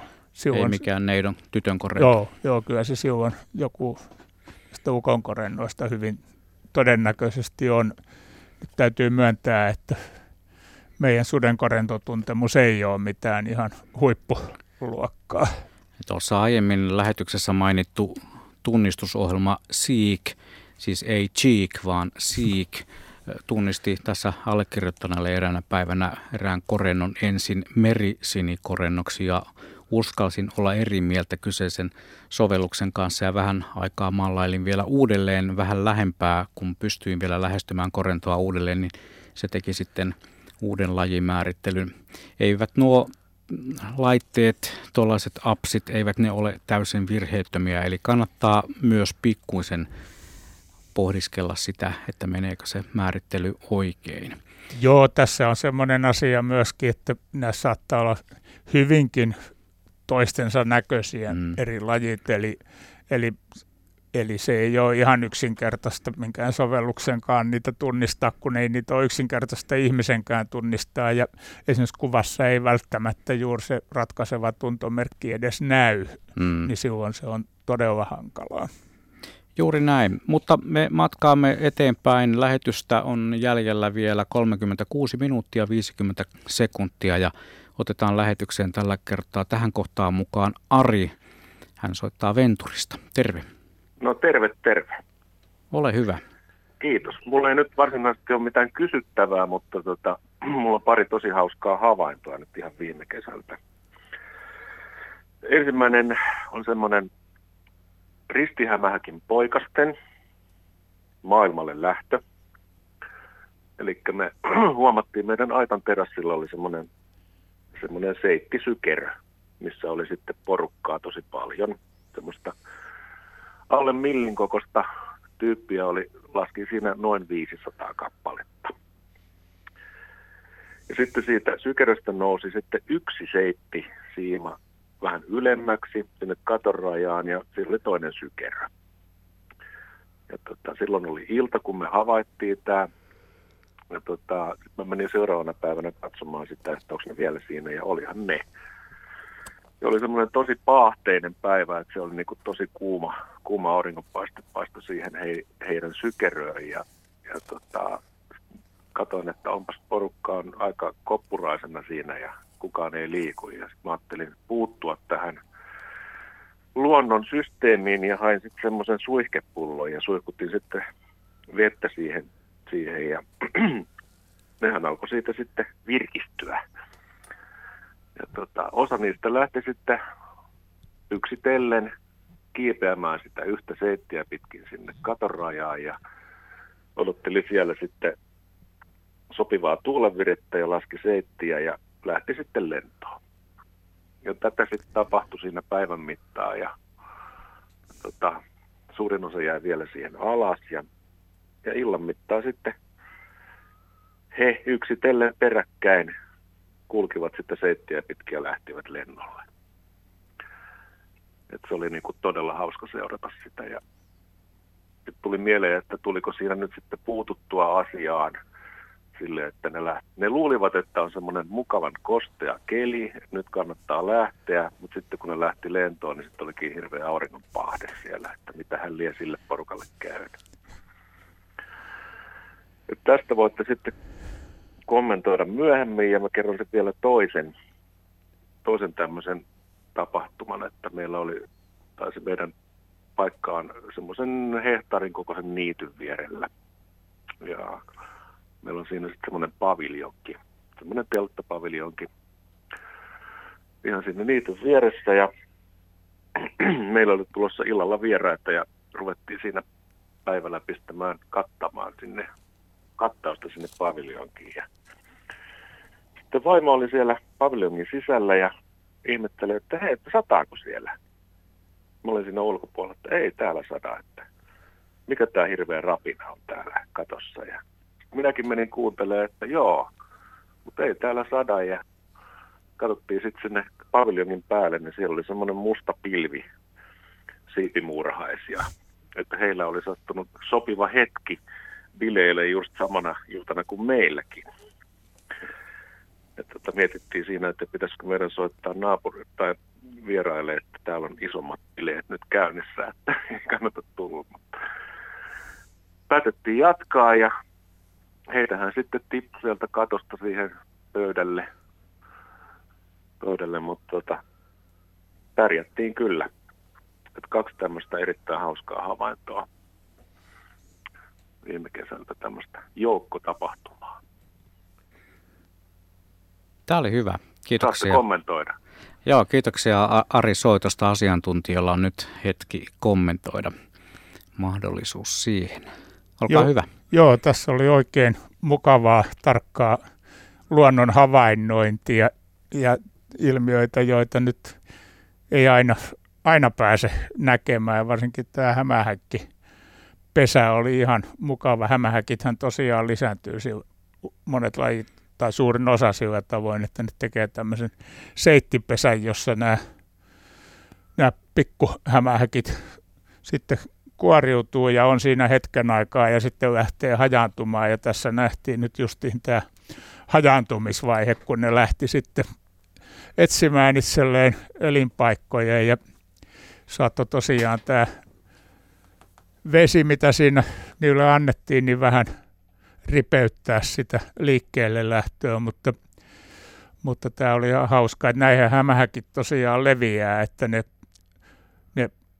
tekee tämmöisen lentosiiman, jonka varassa ne sitten tuulen mukaan antautuu ja jossa on sanottukin, että ilmassa on kesäpäivinä, että siellä on enemmän hämähäkkejä varmasti kuin lintuja ja varmasti paljonkin enemmän.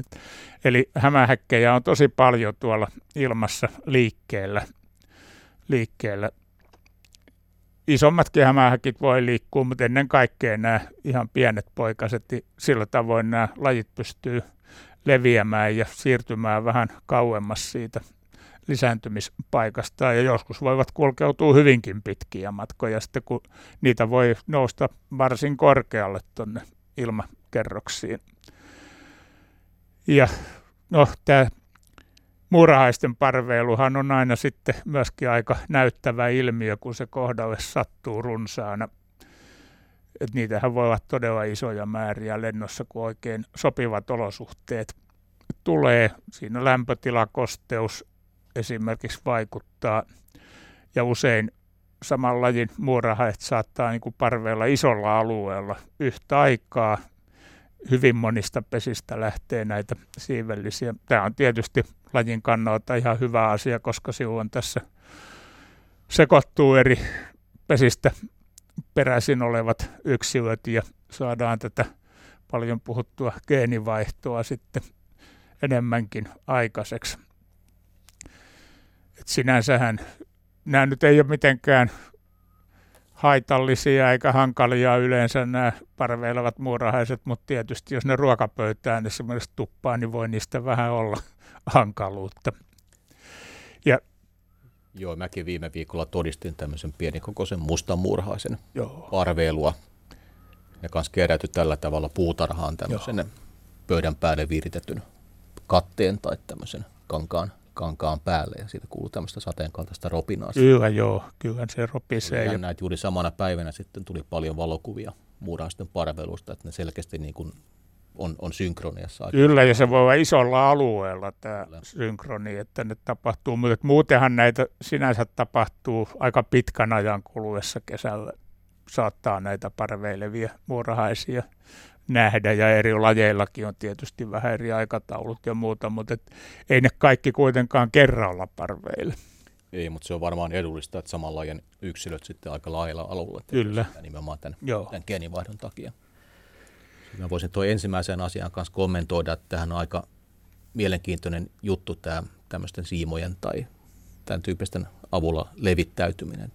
Tietyt perosethan tekee tätä myöskin. Kyllä. Mittariperosessa varsinkin on tämmöisiä lajeja, joilla oli lentokyyttävät naaraat.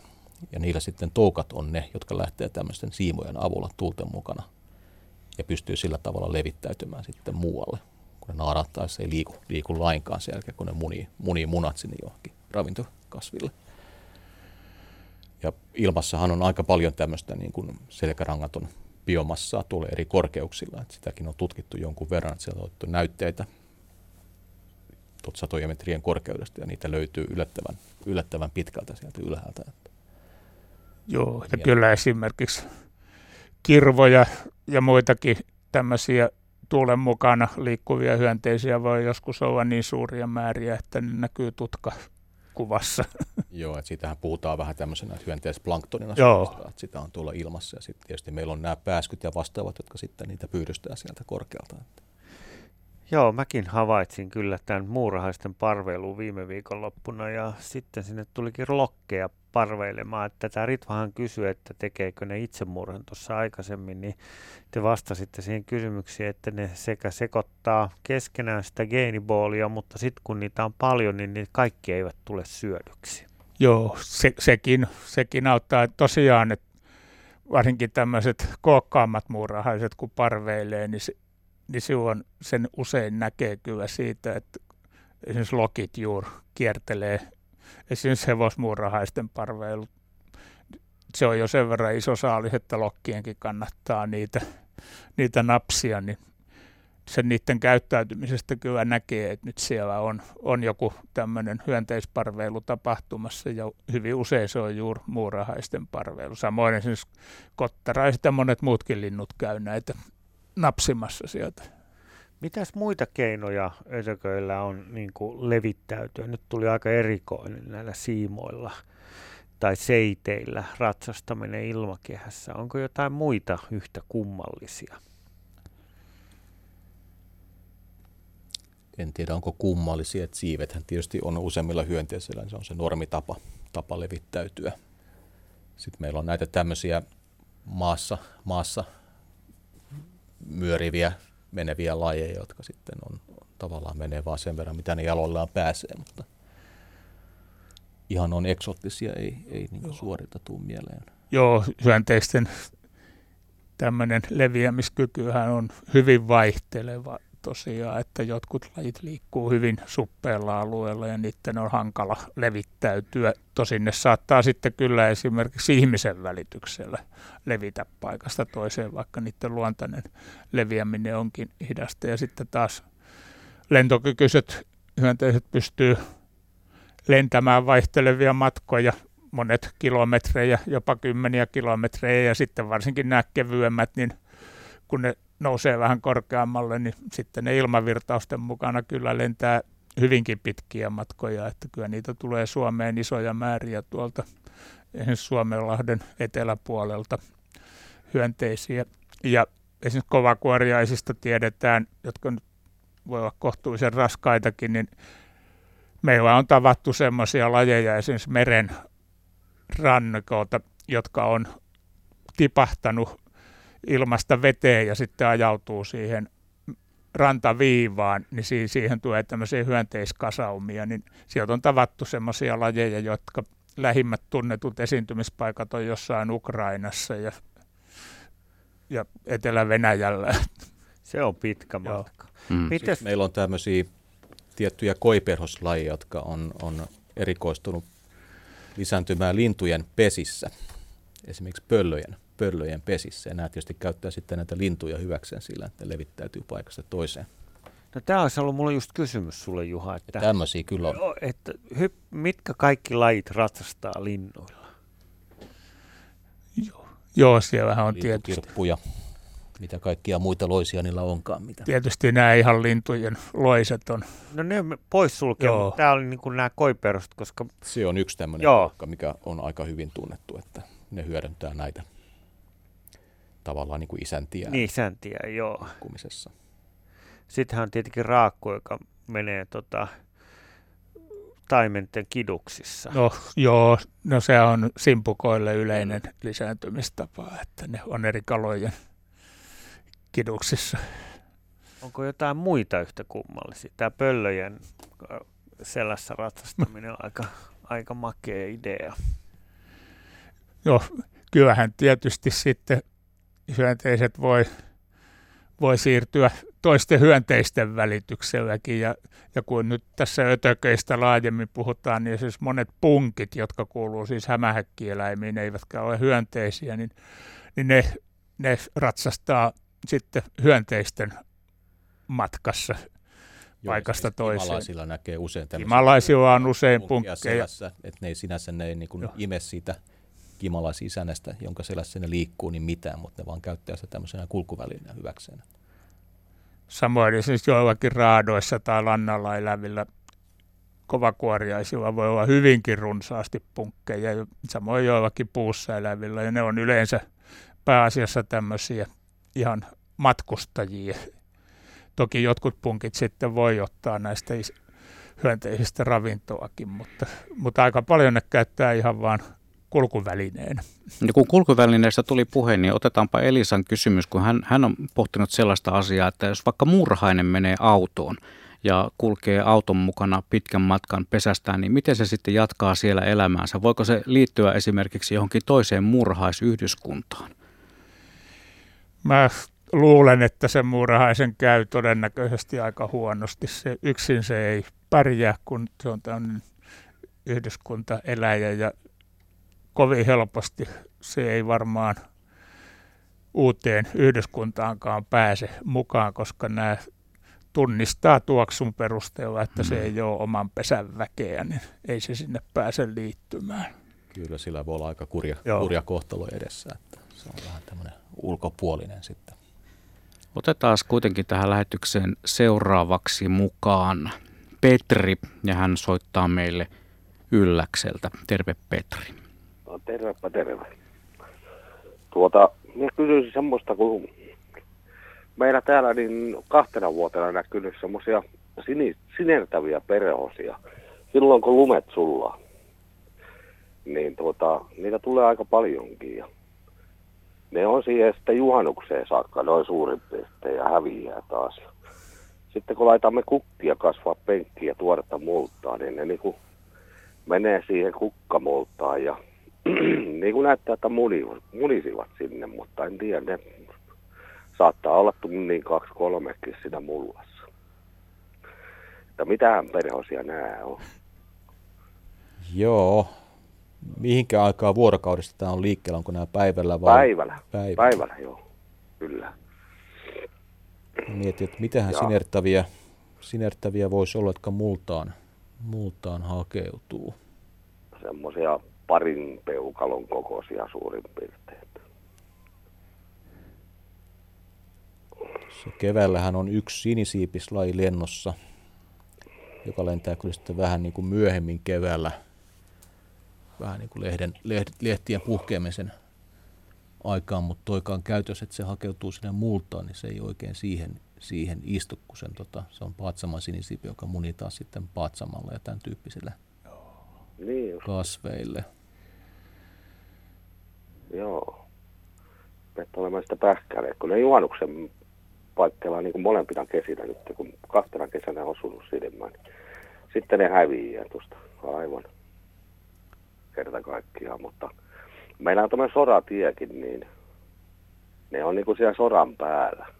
Joo, kyllä se on. Joistain paikkoja niin kuin oikein niin kuin runsaasti siinä leijailee tien päällä. Sielläpä sitten on muita sinisiipislajeja myöhemmin kesällä, että siellä on juolukkasinisiipi ja ketosinisiipi, jotka taas niin kuin tohon niin kuin sopii hyvin, että ne hakeutuu just tien pinnoille. Mutta ne on pikkusen myöhemmin kesällä, että ne ei ole ihan siinä juhannuksen aikaan vielä. Joo. Että ne on heinäkuuta ja vielä elokuun alkuakin usein. No, eikö tämä laji ei ole niin kuin justiinsa kuin lumet. No nytkin lähti myöhään vasta tuosta kesäkuun vaihteessa lumet, niin heti ilmestyi samaan tien. Se voi olla, että ihan varmaan vastausta ei pysty antamaan, mutta tämän tyyppisiä arvauksia tässä nyt tuli mieleen. Joo. Joo, ja toinen kysymys tässä vielä, jätän pähkäiltäväksi sinne niin, ja saatan lopettaa tämän puhelun, mutta onko näitä heinäsirkkuja niin kuin tällä korkeudella täällä Ylläksen korkeudella Lapissa? Tämä ukkonen nimittäin alkaa jyriseä sen verran tuossa päällä, että ihan parempi on vissiin lopettaa. Kyllähän siellä on. Ja siellä tunturellahan on tiettyjä sirkkalajeja, mitkä elää pelkästään siellä. Joo, mutta ne on aika harvinaisia kyllä nämä pohjoiset, että mä luulen, että tuolla korkeudella on aika vähän. Tällä viikolla vaan on kuulevina, että tässä sirittäisi vähän pensaisi. Joo, kyllä siellä varmaan jonkun verran on, mutta ei hirveän montaa lajia kyllä esiin. Niin, aivan. Tällä viikolla vaan kuullut tuossa, että sirittäisi tuolla. Joo, kyllä niitä joidenkin lajien levinneisyys sinne asti yltää. No aivan. Joo. Hienoa, kiitoksia näistä. Niin. Ja hyvää illan jatkoa sinne. Kiitos samoin, Petri. Mene turvaan, jos se ukkonen tulee siihen päälle. Mehän napataan saman tien, kun kello on 17 minuuttia vaille 20. Me napataan Sarvisalosta Pirkko mukaan lähetykseen. Terve, Pirkko. No tervepä terve. Kuule, semmoisia soittelen, kun niin meillä on tuollaisia näitä tämmöisiä mustia, mitä ainakin me lapset aina sanottiin sontiaisiksi. Niin se oli viime syksyä, kun huomasin yhtäkkiä, että niitä oli kerääntynyt tuonne tuollaiseen meidän lähdevesi muovipulloon. Ihan kymmenittäin. Ne oli siellä kaikki kasassa ja ajattelin, että onko ne mennyt sinne niin kuin talvehtimaan tai jotakin. Mutta sitten keväällä, niin nehän oli sitten kuolleet. Että minkä takia ne sinne menee ja mistä syystä, en tiedä, että mikä tämmöisen aiheuttaa. Ja sitten toisekseen, niin puhuitte perhosista, niin meillähän on täällä ollut perhosia aivan mielettömästi tänä vuonna. Tänäänkin katselin kun mä oon istuttanut mätimeeramia ja oreganoa, niin siellä oli 9 neitoperhosta ja viime viikolla pongasin sieltä pari kertaa myöskin amiraalia ja näitä neitoperhosia on ollut ihan hirveästi. Ja sitten myöskin tämmöinen perhonen, se on ruotsiksi päärlemuufjäärin. Että sellainenkin on sieltä löytynyt, että niitä on ollut tänä vuonna aivan valtavasti ja myöskin pörrinkäisiä. Mä en tiedä, onko se nyt kimalaisia vai mehiläisiä, jolla on semmoinen paksu tukki täällä. Niin niitä on ollut aivan uskomattoman paljon niissä tämän oregaanon kukinnoissa.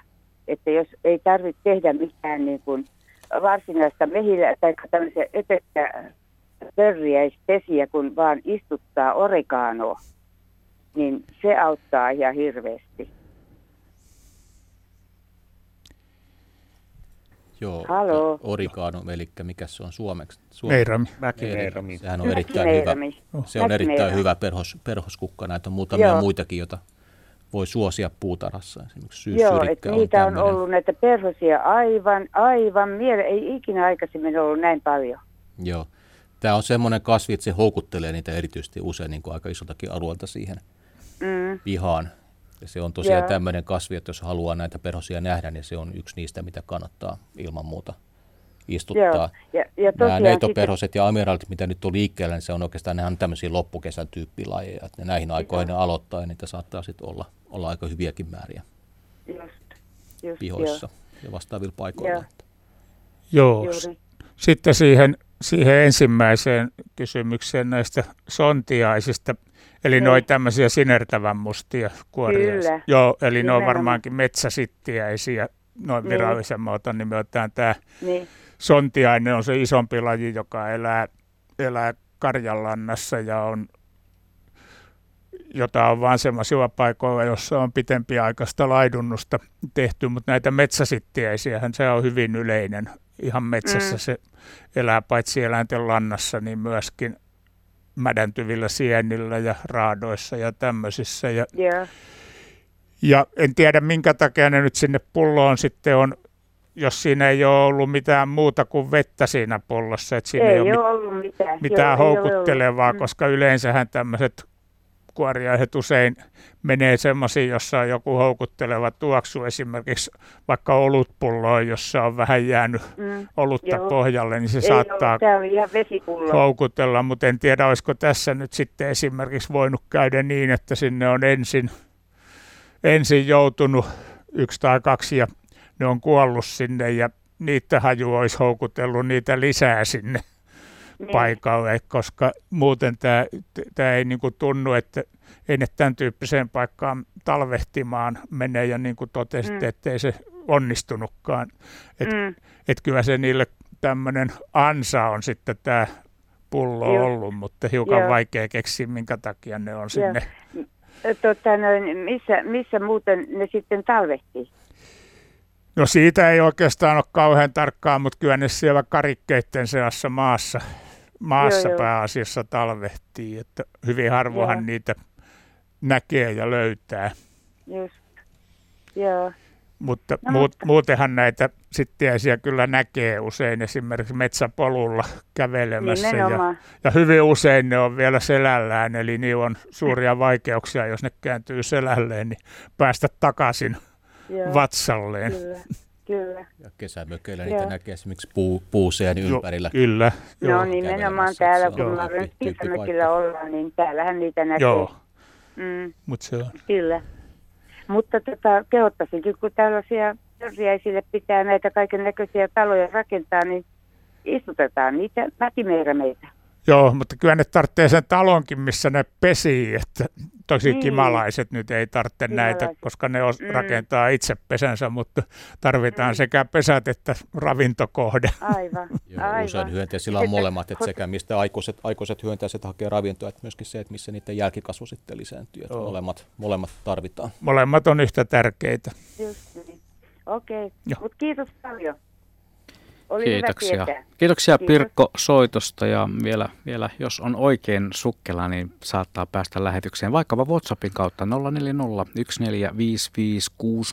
1455666 on tuo meidän WhatsApp-numero ja kyllähän noita viestejä on tullut todella paljon. Täällä muuten, kun tuossa metsäsittiäisestä puhuttiin, niin Marjatta Inkoosta kertoo nähneensä juuri metsäsittiäisellä monta punkkia vatsapuolella. Ja hän kysyykin, että onko tällaisesta taakasta sitten haittaa sittiäiselle, kun tuossa jo aiemmin sanoitte, että ne punkit ime siitä sittiäisestä mitään, mutta onko niistä rasitetta sittiäisen liikkumiselle? Kyllä niistä voi olla, jos niitä on oikein paljon. Joskus näkee, että niitä on niin paljon, että sen on vaikea liikkua.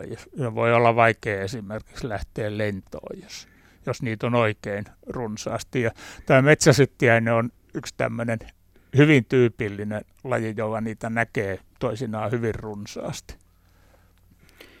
No sitten eräs kuuntelija kysyy, hänellä on tuosta runkohaapsanen Siitä on havainto. Ja kun se ei päässyt ilmaan, mistä voi johtua, että se öttiäinen ei pääse ilmaan? Siivet ikään kuin aukeavat puoleen väliin, mutta sitten ei kuitenkaan homma lähde toimimaan. Onko siinä joku toimintahäiriö vai kenties tämä kyseinen otus on jollain tavalla ikään kuin vahingoittunut?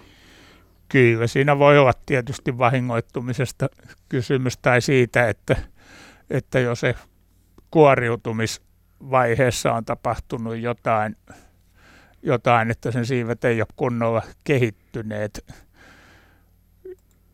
Tai sitten joskus tietysti voi olla, että jos lämpötila on vähän turhan viileä, vaikka se sitten havittelisi lentoon lähtöä, niin se ei sitten kuitenkaan saa nostettua ruumiin lämpöä niin paljon, että se pystyisi lähtemään lentoon. Eli lämpötila vaikuttaa myös siihen, kuinka tuollainen vähän raskaampi koppakuoriainen tai vastaava pääsee ilmaan. Kyllä joo, ne saattaa niin kuin jossain olosuhteissa jo niin kuin ennen sitä lentoon lähtöä niin kuin vähän tehdä lihastyötä siinä, esimerkiksi värisyttää itseään tai muuta, että ne saisi sitä lämpötilaa nousemaan.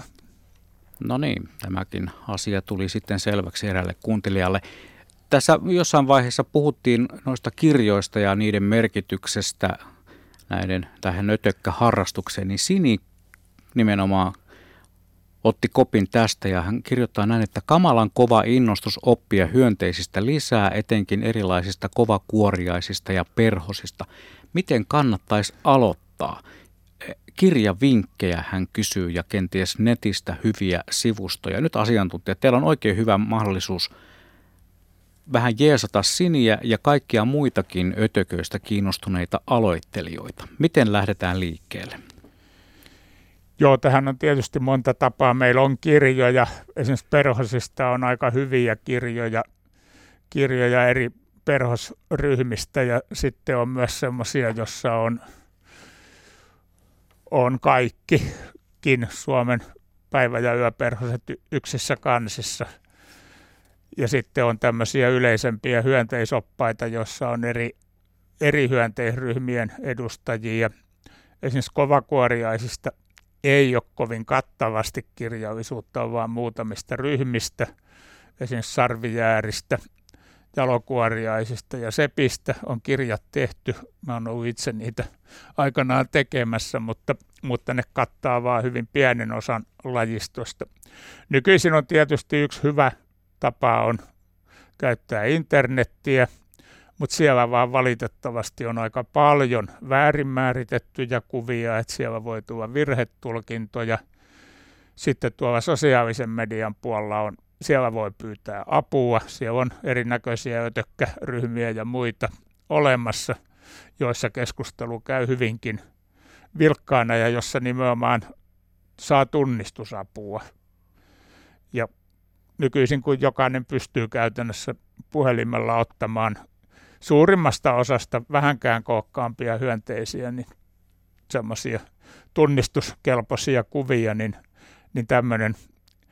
tämmöinen on tietysti ihan hyvä, mutta että kyllä näitä kirjoja siinä sitten tarvitaan apuna, koska ei niitä kaikkia voi siellä toisilla tunnistuttaa, että kyllä niitä täytyy sitten ruveta itsekin kirjojen avulla opiskelemaan, ja Suomessa nyt on kohtuullisen paljon tullut hyönteiskirjoja, mutta kyllä paljon enemmänkin tarvittaisiin. Parantunut huomattavasti tässä 2000-luvulla. 2000-luvulla on tullut, meillä on tässä edellä mainittujen. Perhoskirjoja meillä on ollut jo pidemmän aikaa. Joo. Kohtalaisen hyvin, mutta muissa hyönteisryhmissä tilanne on ollut paljon huonompi. Joo, meillä on nyt tullut kuitenkin, 2000-luvulla on tullut kukkakärpäskirjaa, on tullut vesiperhoskirjaa, on tullut verkkosiipiskirjaa, ludekirjaa, aika monen, nämä pari kovakuoriaiskirjaa. Meillä on tullut aika paljon heinäsirkat, sudenkorennut. Kirjallisuutta on ilmestynyt ja sitten kimalaisista on ihan erikseen tullut kirjaa. Joo, se on kans pari vuotta sitten tullut oikein. Leppäkertuista tuli aivan tänä vuonna alkuvuodesta aivan erinomainen kirja. Ja sitten on tulossa hyppy hämähäkeistä just työn alla. Ja joo, siinä voi vielä mennä tovi, mutta kyllä kirjoja syntyy ja nykyisin kun toi valokuvaustekniikka on kehittynyt niin valtavasti, niin näihin kirjoihin saadaan sitten todella hienoja kuvia. Esimerkiksi tässä leppäkerttukirjassa on kaikista Suomen leppäpirkoista suurin piirtein kaikki mahdolliset värimuodot kuvattu, kun niissä on hyvin suurta lajin sisäistä värivaihtelua, niin se helpottaa näiden tunnistamista kyllä. Joo, ja niin kuin tosiaan Ilpo tuossa sanoi, niin nämä sosiaalisen median, varsinkin tuolla naamakirjan puolella on paljon tämmöisiä hyvin aktiivisia ryhmiä, joissa käsitellään hyönteisten määrittämistä. Että sitä kautta pääsee usein harrastukseen kiinni ja voi kysyä sitten kokeneemmilta neuvoja sieltä näistä kirjoistakin, että mitä kannattaa hankkia. Tämmöiset ryhmät, mihin kannattaisi liittyä? No esimerkiksi tämmöiset ryhmät, kun Suomen perhoset löytyy, Suomen ötökät löytyy. Nämä on tämmöisiä vähän yleisemmän tasoryhmiä, sitten on spesifimpiä. Löytyy kaksisiipisistä ja pistiäisistä ja vesihyönteisistä ja vaikka mistä löytyy näitä ryhmiä, jotka on hyvinkin aktiivisia. Kyllä niitä siellä on joo ja sitä kautta on löytynyt Suomelle uusia lajeja muun muassa. Sinne on tullut kuvia ja tunnistettu. Ja semmoinen kuvan saadaan määrityksen muutamassa minuutissa, kun sen laittaa sinne. Joo, sori, että puhuin päälle. Ötökkätieto on myös yksi hyvä paikka käydä tutkimassa kyllä ötököitä.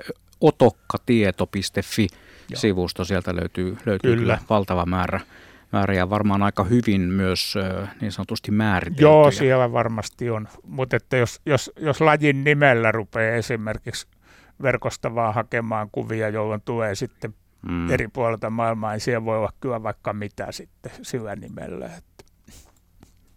Jaa, ja tuo mainittu SEEK-apsi älypuhelimessa on kyllä myös ihan mainio. Kannattaa tietysti myös aina näissä tällaisissa apuvälineissä ottaa huomioon se virhetunnistuksen mahdollisuus. Eikä ne välttämättä aina tunnistakaan niitä. Sieltä tulee vaan, että esimerkiksi mihin sukuun kyseinen ötökkä kuuluu, mutta ei sitä varsinaista määrittelyä. Sitten joutuu kääntymään joko tuollaisen enemmän asiantuntijaporukan puoleen. Mutta ei kannata lannistua heti ensimmäisestä pieleen menneestä määrittelystä, vaan Sini, kun tuota asiaa kysyy, niin ei muuta kuin eteenpäin vaan ja tutkimaan. Kirjakaupat ovat täynnä noita äsken mainittuja kirjoja ja niiden jo pelkästään se selailu avittaa pitkälle sitten tässä mukavan homman eteenpäin viemisessä. Vielä meillä on muutama minuutti aikaa puhua. Äsken tuossa mainittiin tuo valokuvaaminen. Onnistuuko tuollaisen ötököiden kuvaaminen ihan vaikkapa kännykällä tai sitten tarvitseeko mitään erikoisempaa virittelyä hankkia? Riippuu ihan siitä, minkä tasoisia kuvia haluaa. Että kyllä näihin, esimerkiksi näihin erinäköisiin kirjoihin otettuihin kuviin on tehty hyvinkin pitkälle meneviä virityksiä ennen kuin niitä on saatu esimerkiksi lentävistä hyönteisistä ja muista, mutta tämmöisiä tunnistuskuvia kyllä saa kännykällä varsin hyvin, jos otus vaan ei ole liian vilkkaasti liikkuvaa, että jos se vähänkin asettuu paikalleen, niin kyllä sillä saa ihan hyviä kuvia. Kyllä jollain kännyköllä saa ihan uskomattoman teräviä lähikuvia. Saa jopa ihan samantasoisia kuvia lähes kuin jollain paljon kalliimmalla kameralla ja paljon helpommalla yleensä. Lähinnä sitten siitä kiinni, että malttaako se otus sulla paikallaan pitkään, että sen saa kuvattua. Ja mikä parasta, sen saa saman tien jaettua.